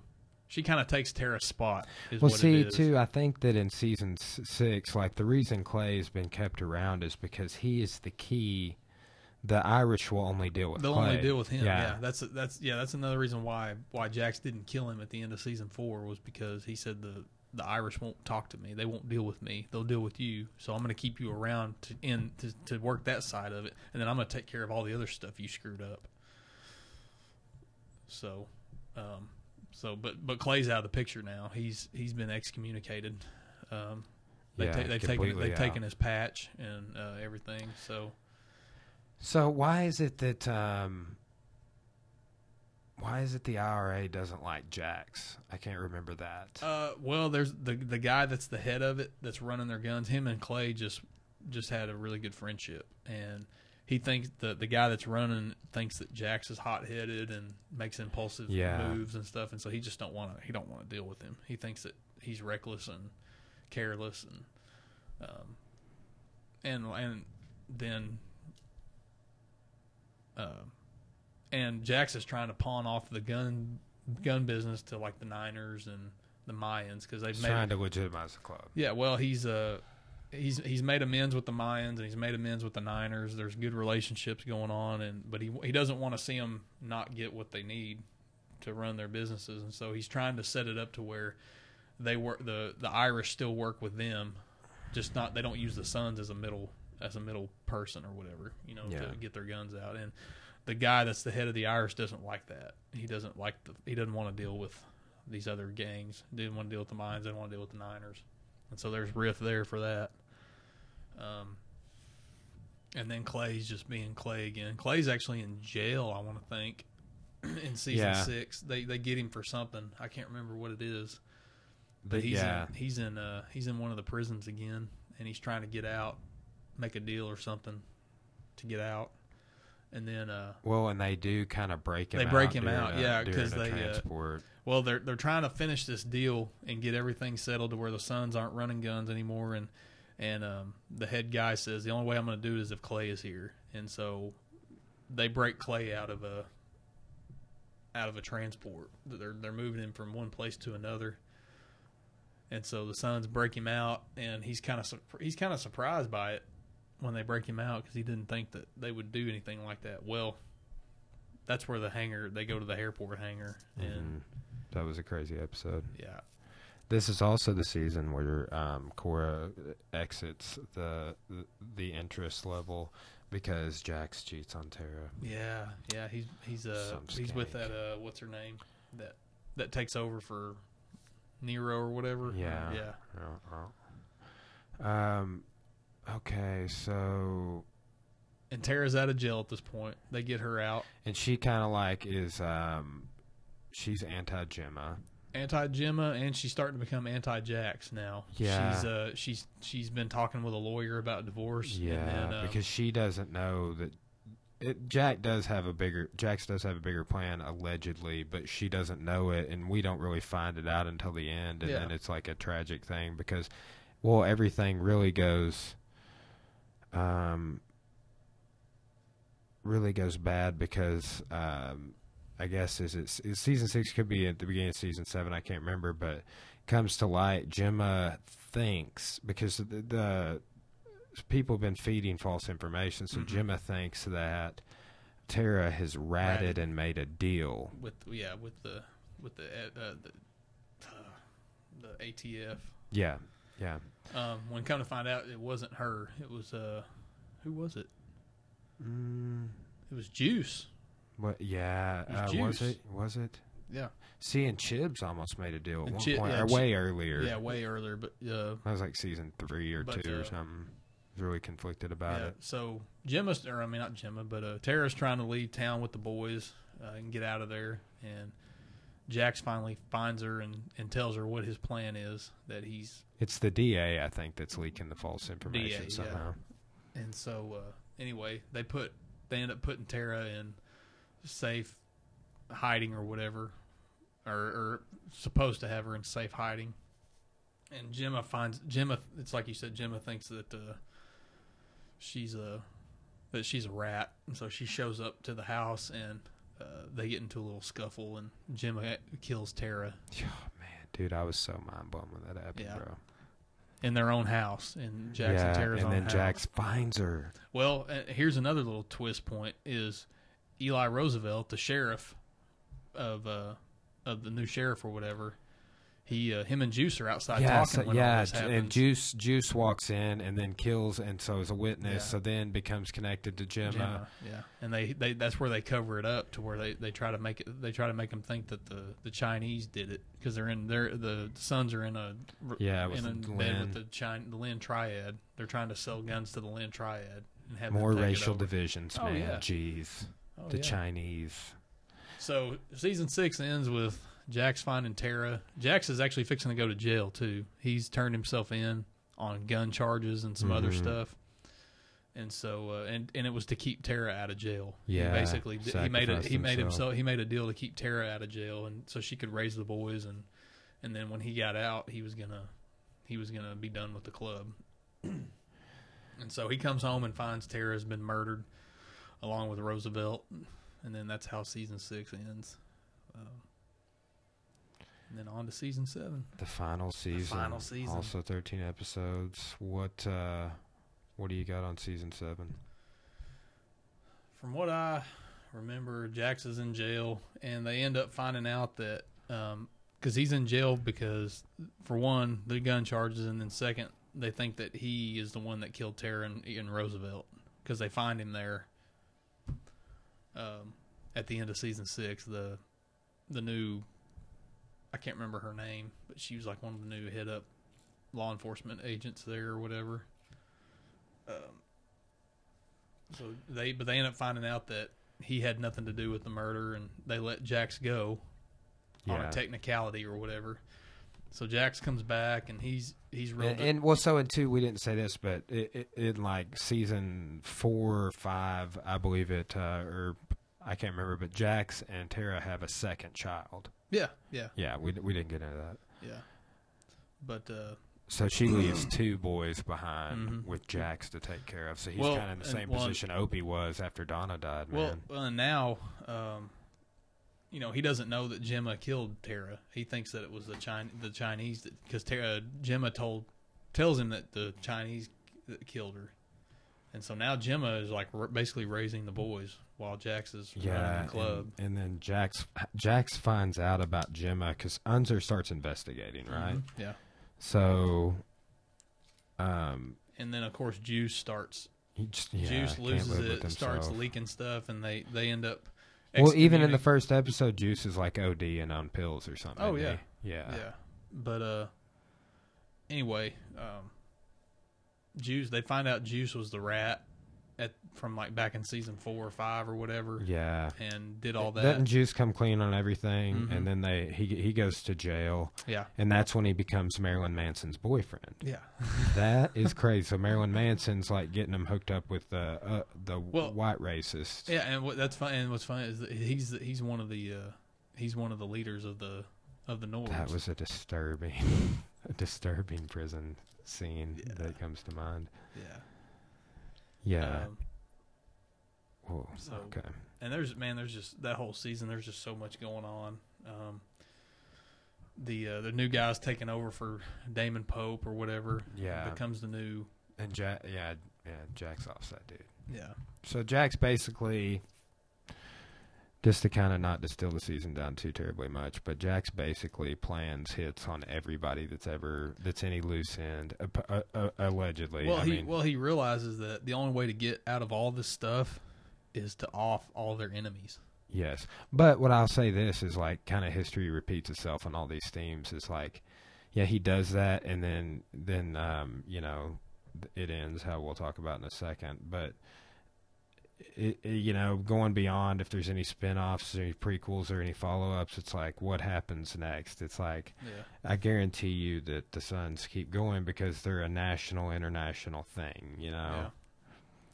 but uh, so But Jax gets to the point. Um, he realizes he's not a he's not a good father figure to his boys. His uh, Yeah. the love of his life is dead. Um, he realizes that the club is going to be better off without him, and that his boys are going to be better off without him. Well, and doesn't like Abel like stab a kid in this season? Yeah, or they- something? they- There's like yeah, they all do this the- behavioral stuff going Yeah. on because the mom because Tara's gone. And, Well, um, Abel overhears Gemma telling the young baby that she's sorry for killing his mom. Yeah. And so Abel, who's like five years old, And six that's years how old, it comes to light. yeah, and so he feels he starts cutting himself and you know doing things as which you know there's there's a there's a lot of stuff in in the in the in psychology and stuff like that where kids do that to themselves as reactions to you know traumatic events in their life Yeah. so um but uh Well, um, and then let's see. Uh, Jax. Uh, let's see. What is uh what what kicks off the the domino at the oh oh yeah. So Jax puts all this together, and then um, it comes to light that Gemma knows that he knows, and Yeah. Jax ends up offing his own mother. yeah Well, Crazy. fat backtrack a little bit i can't i want to Because Gemma's still alive in episode ten. yeah Maybe that's the one. Um, let's see. come to I think fi- it's next to the last episode where he kills Gemma. well we're when they were uh something happens with uh jury the uh the sons from Nevada, the remember the club that they patched over. Yeah. Uh, somebody tells Jax that Jury was a rat for something, and that uh, Jury was the one that ratted him out on on something they were doing. So Jax has a meeting with Jury out in the middle of nowhere or whatever, and they get into an argument. Well, Jax shoots him. and he kills Jury, and so one of the rules for the Sons is that if you if and you kill, because he killed Jury, that's one of the reasons he has to sacrifice himself. yeah, and and the Sons they do a they bring in all the presidents and they do a mayhem vote on Jax and they vote him out as president, and then they they they vote to that is that his club has to kill him, basically. Mhm. Yeah. Which they're not going to do. They're not going to do. Well, give me um, give me this. Uh, so, kind of backing up and just like let's get in this one little story arc. So, Kurt Sutter's character Otto, like Roosevelt and everybody that's been trying to get to the Sons is basically by this point Otto ends up dying in prison, but he's like he, he's having the most horrendous and horrible things happen to him in prison. Yeah. It makes like Juice's time in prison look like nothing. Well, they keep using him for things. They keep. Uh, Well, and then it, They use the- his wife against start, him, Yeah, and then then, they- they start. They get him stabbed. They get his other eye poked Mhm. out 'cause he's already blind in one eye. Then they like uh, like he gets raped and all of this well, horrible any stuff. anytime he does something for the club, there's always like retaliation for it, and that's why I said he's like the sacrificial lamb because he's being loyal to the club, but at the same time, the club's not doing anything to protect him.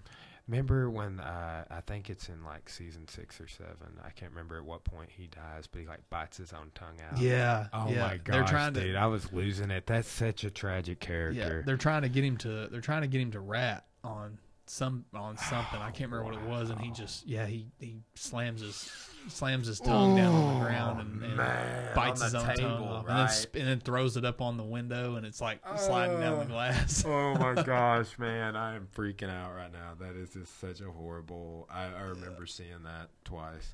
And that's the guy that wrote the show. for- It was, and and he's done. What was that other medieval show that he did? that- Uh, the Bastard Executioner. Yeah, and it didn't he really wrote the, hit, he, he was also the he also wrote for the Shield yes, back yes. in the day. That, that the cop show with uh, Michael Chiklis.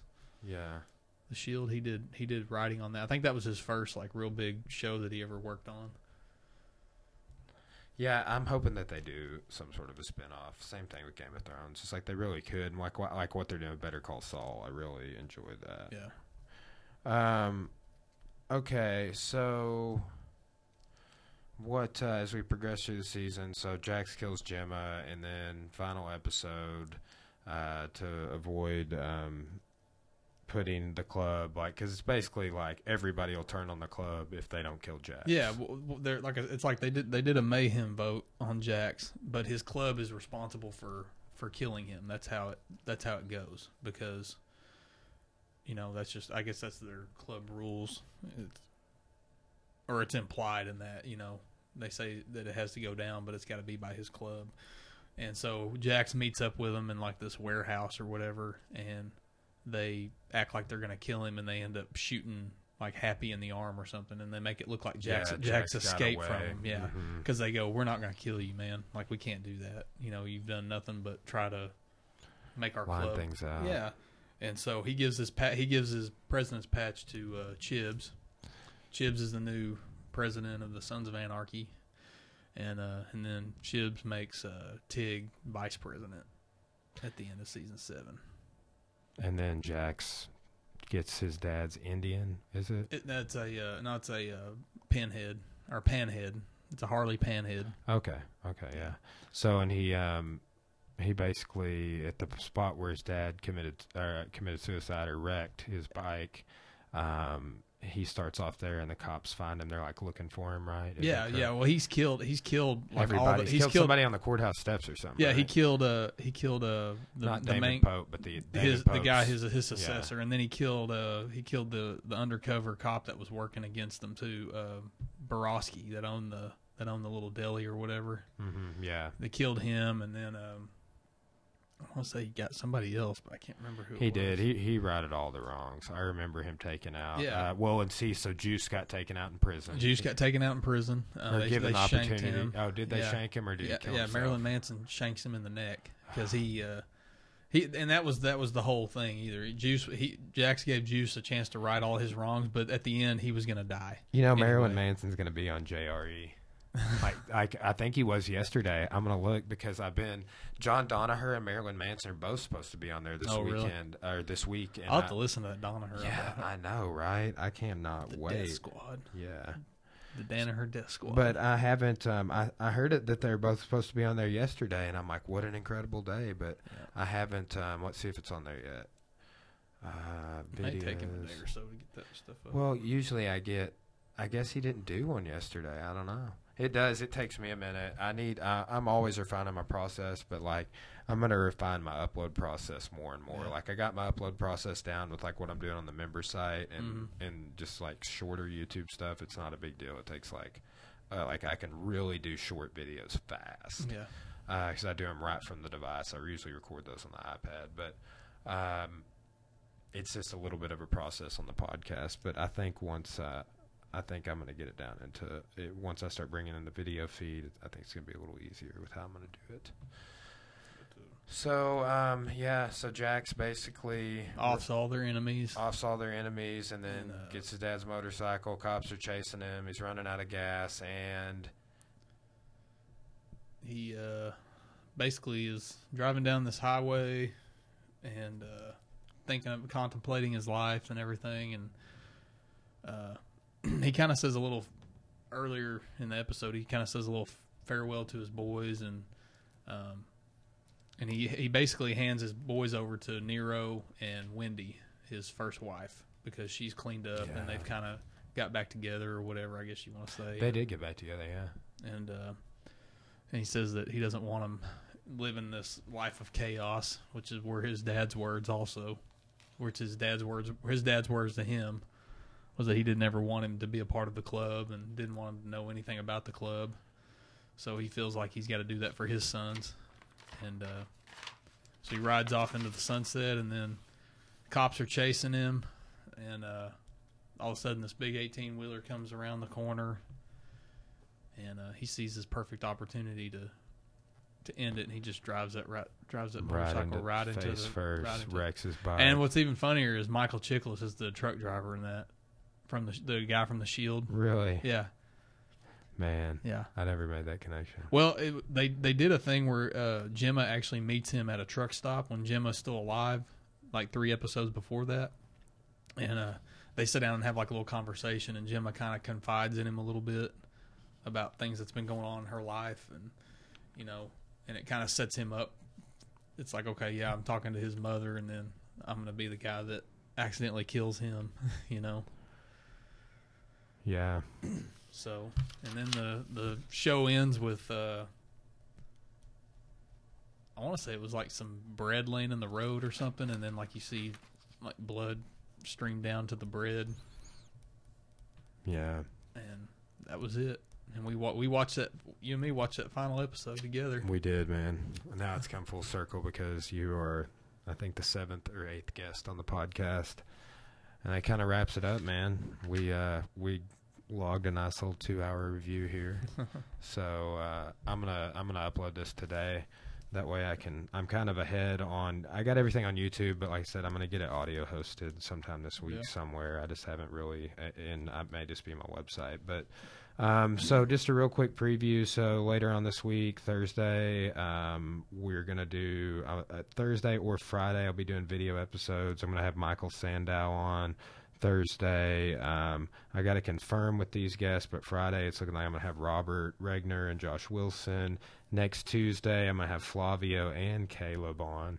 Um, then I'm doing a private lesson with Flavia's third degree BJJ black belt and Guinness Book of Record holder for longest scooter ride. That's so funny. I man. know, dude. That's hilarious.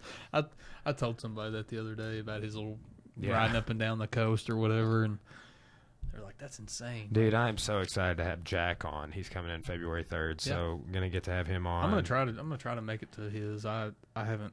If you can't make it, if you got schedule issues or anything, maybe uh, I know he's gonna. He always does some private lessons while he's in. Yeah. Um, but he'll be flying in Friday night, and um, we'll be hanging out Friday evening, and then um, Isn't that crazy? Like the, the relationship y'all built up over like. I know, man. the- he's a total. it's like a, just a dude you met. He or is a, you he's such a good internet. friend too. I love talking to him, and I'm so grateful to know him. Like I can't, like not a day goes by where I don't think about.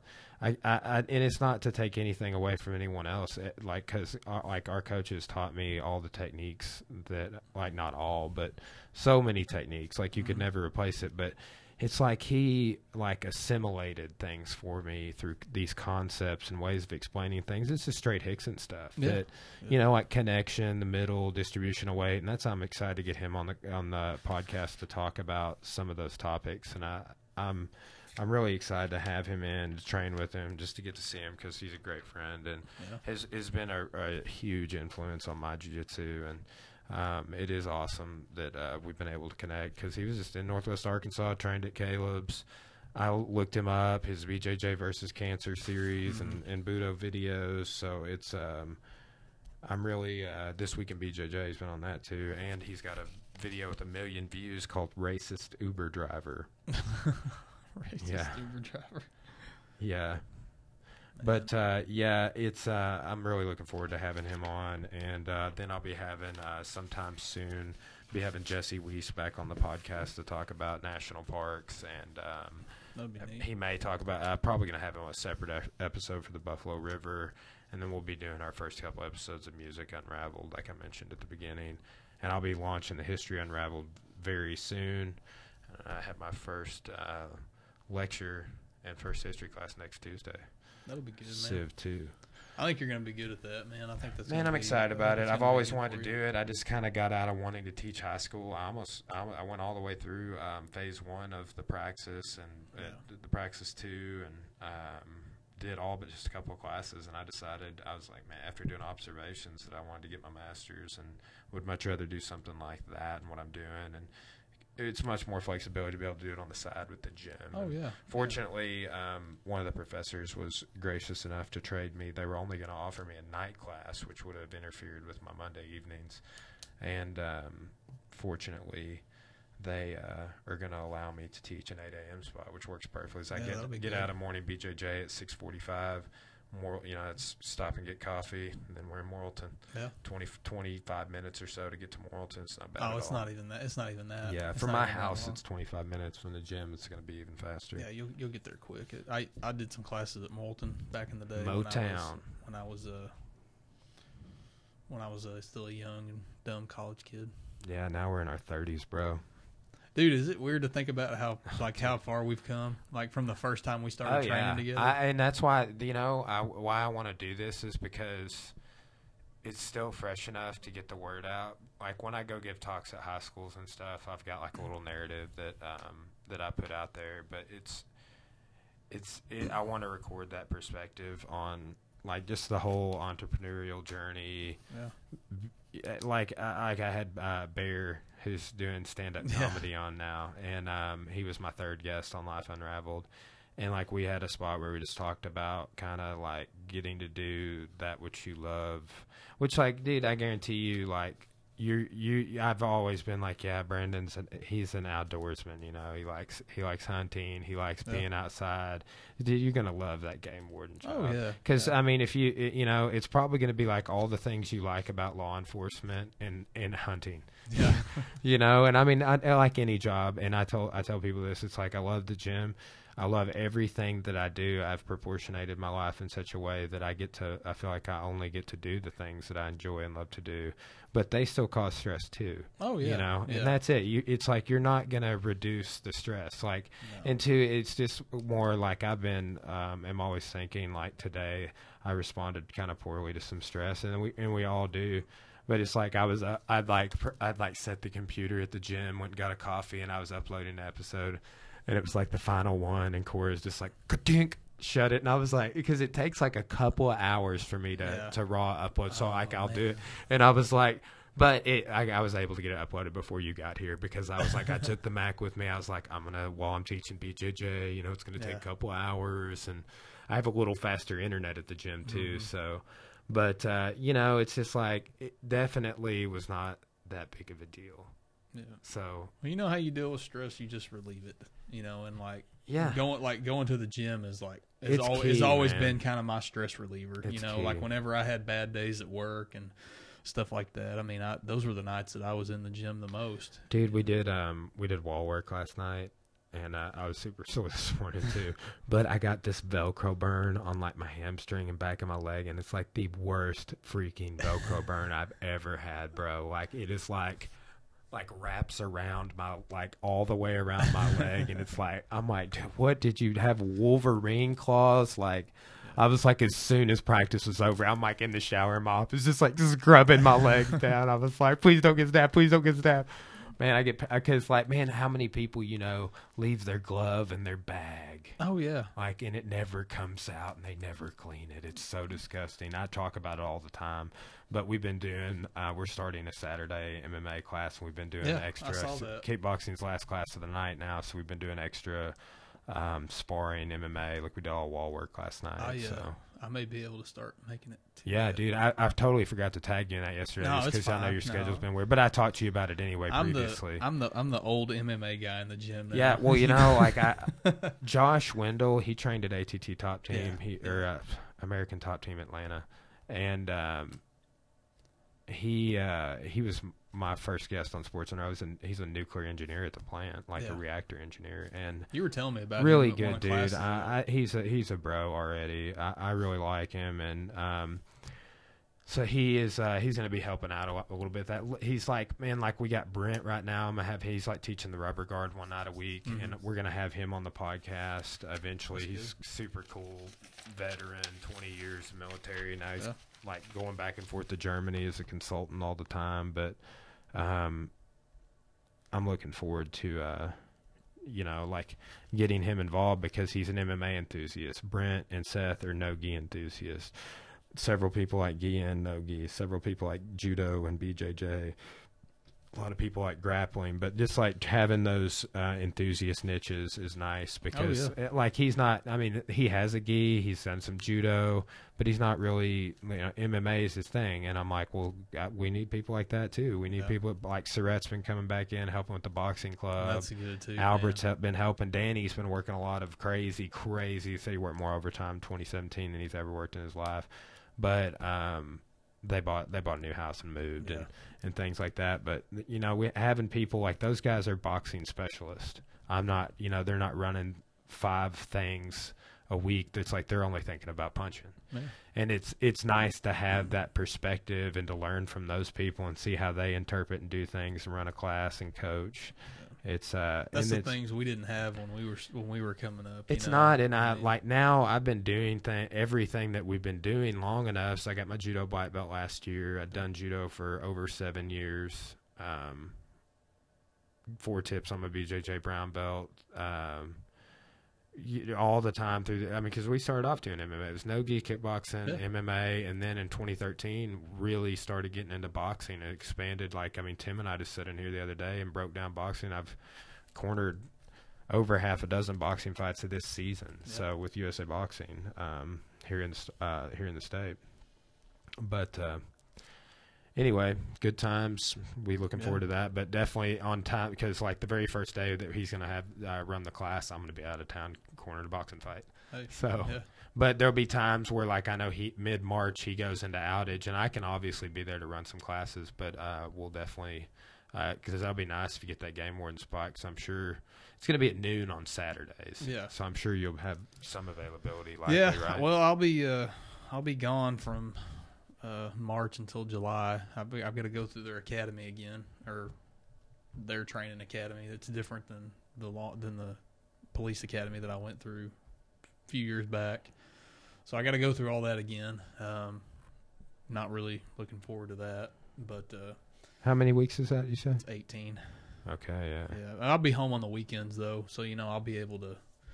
That's my thing. I'm going to try to come down there to the gym and train for a few hours at least while I'm home. You know, and because you know you got to keep your training up while you're gone. And Yeah, man. And, uh, well, and um, but my my schedule. you've been getting it in lately, man. It's been nice seeing you on the mat so Yeah, much. yeah, I, man. I just felt like, uh, you know, after I quit fighting, I just I wasn't. Well, and when I was fighting, I, I felt like my BJJ. Did, I didn't give my BJJ the attention it deserved, or that it needed. You know, yeah, I was progressing, you know, Yeah. but I just felt like I never really. Uh, Yeah. What? So you won your first four fights by submission? Is that right? yeah. Yeah, that's what I thought. And how many? Well, I've won all my fights by submission. All, Okay, my, all yeah. my win, all my wins were finishes. Man, that uh, that one fight in Hot Springs, that decision loss, I just still think about that a lot. Yeah. Because it was not like I rewatched that fight a bunch of times, and I'm just Yeah. like. But you know that's, what? that- that's it's how it goes, man. that's that's things you learn from man and i and i and i have no i have no regrets about my fighting career you know i look back on it and they should be fond memories. I tell Cora all the time because she's 25, and I'm like, you know, yeah, this is a grind, this is a stress, but like, you can't do this forever. Like you're seeing Holly Holm come on the end of her career right now, and she is awesome. She's great. She's she's winding down. She's 36 years old. Yeah. You know, well she, and she boxed for 33 pro boxing pro fights. bo- i mean that's a lot of that's a lot of mileage man. It really that's is. That's a lot of mileage. People don't realize. I mean yeah, when I when I started, like that's when I mean, like even um, even Joanna is um, in her early thirties, yeah. But the careers they've had prior, like Joanna's had all this kickboxing, yeah. Muay Thai, and it's um, that takes a toll on you man. I mean it, it, uh, uh, yeah, as you and look I at both freaking know. jeremy horn. Jeremy horn had like a hundred and twelve professional that's mma not not no kickboxing no boxing, all MMA, a hundred and something MMA fights. I mean, can you imagine? Yeah, I had what a dozen? no, I had like sixteen altogether. Okay. I think Yeah, you know, amateur and pro, and I fought, I fought four times in one year as an amateur, and I thought that was a lot. is that know? like your first year?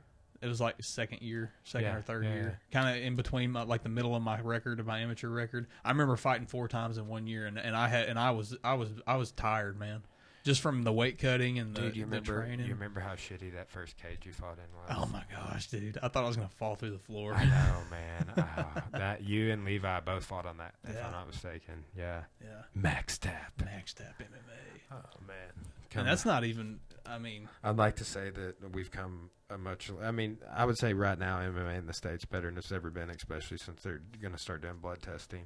oh yeah, But um, yeah, they're like, what was? but still, man, I feel like know? we really because I remember my first fight was unsanctioned, Mhm. and that was in 2008, I Yeah. believe, and then 2009 I fought, and it was sanctioned, Yeah. and that's when like it, you would think it being sanctioned, the Wild West days would end, but they they still Oh, they're still proceeded all the way, all that KP and AXC, that was all just Wild West. Oh, yeah, opinion, dude. man, It it's was. like just like Bellator right now. but it was fun though.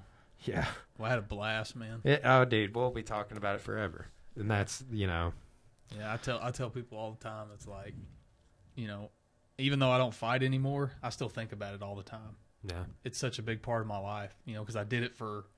Oh, like, dude, I did it yeah, for like seven I mean, or eight years straight. And you're you know? you're you, s- you're never gonna stop. Uh, I bet watching MMA Oh. or you know cornering a fight Yeah. or coaching at a tournament. It's always gonna be there, man, in the background. And I, just like for me, aging from 19 years old to 30, about to be 31, doing martial arts super seriously, pretty much damn near every day. It's um, it's interesting to be where I'm at because uh, since I, I started noticing my recovery going down when I got to be about 28. Mm-hmm. That's where it hit. That's where it hit. And me that at that's really the only thing that I've noticed uh, a downfall in is recovery. I mean, like the injuries, I guess, are probably more frequent, but I blame that on not allowing the recovery to take its natural process. Cause, and I now I'm a lot better at that. I like I don't I roll every day, but like I mean, and too like some people like I I typically don't roll a lot in, in the evenings. I Yeah. roll in the mornings. I roll in the afternoons, or I roll. Uh, I do a lot of private lessons through the week. I roll with those guys. And it's like I'm getting my rolling in, and and I'm getting like um, I'm getting it. Like I look at what I'm doing with everybody, and I get mine in for me too Mhm. through that process. It, it, but it's it's unconventional in comparison to that. Even the above average student that's in there every day, Yeah. because it's like yeah, you're here every day.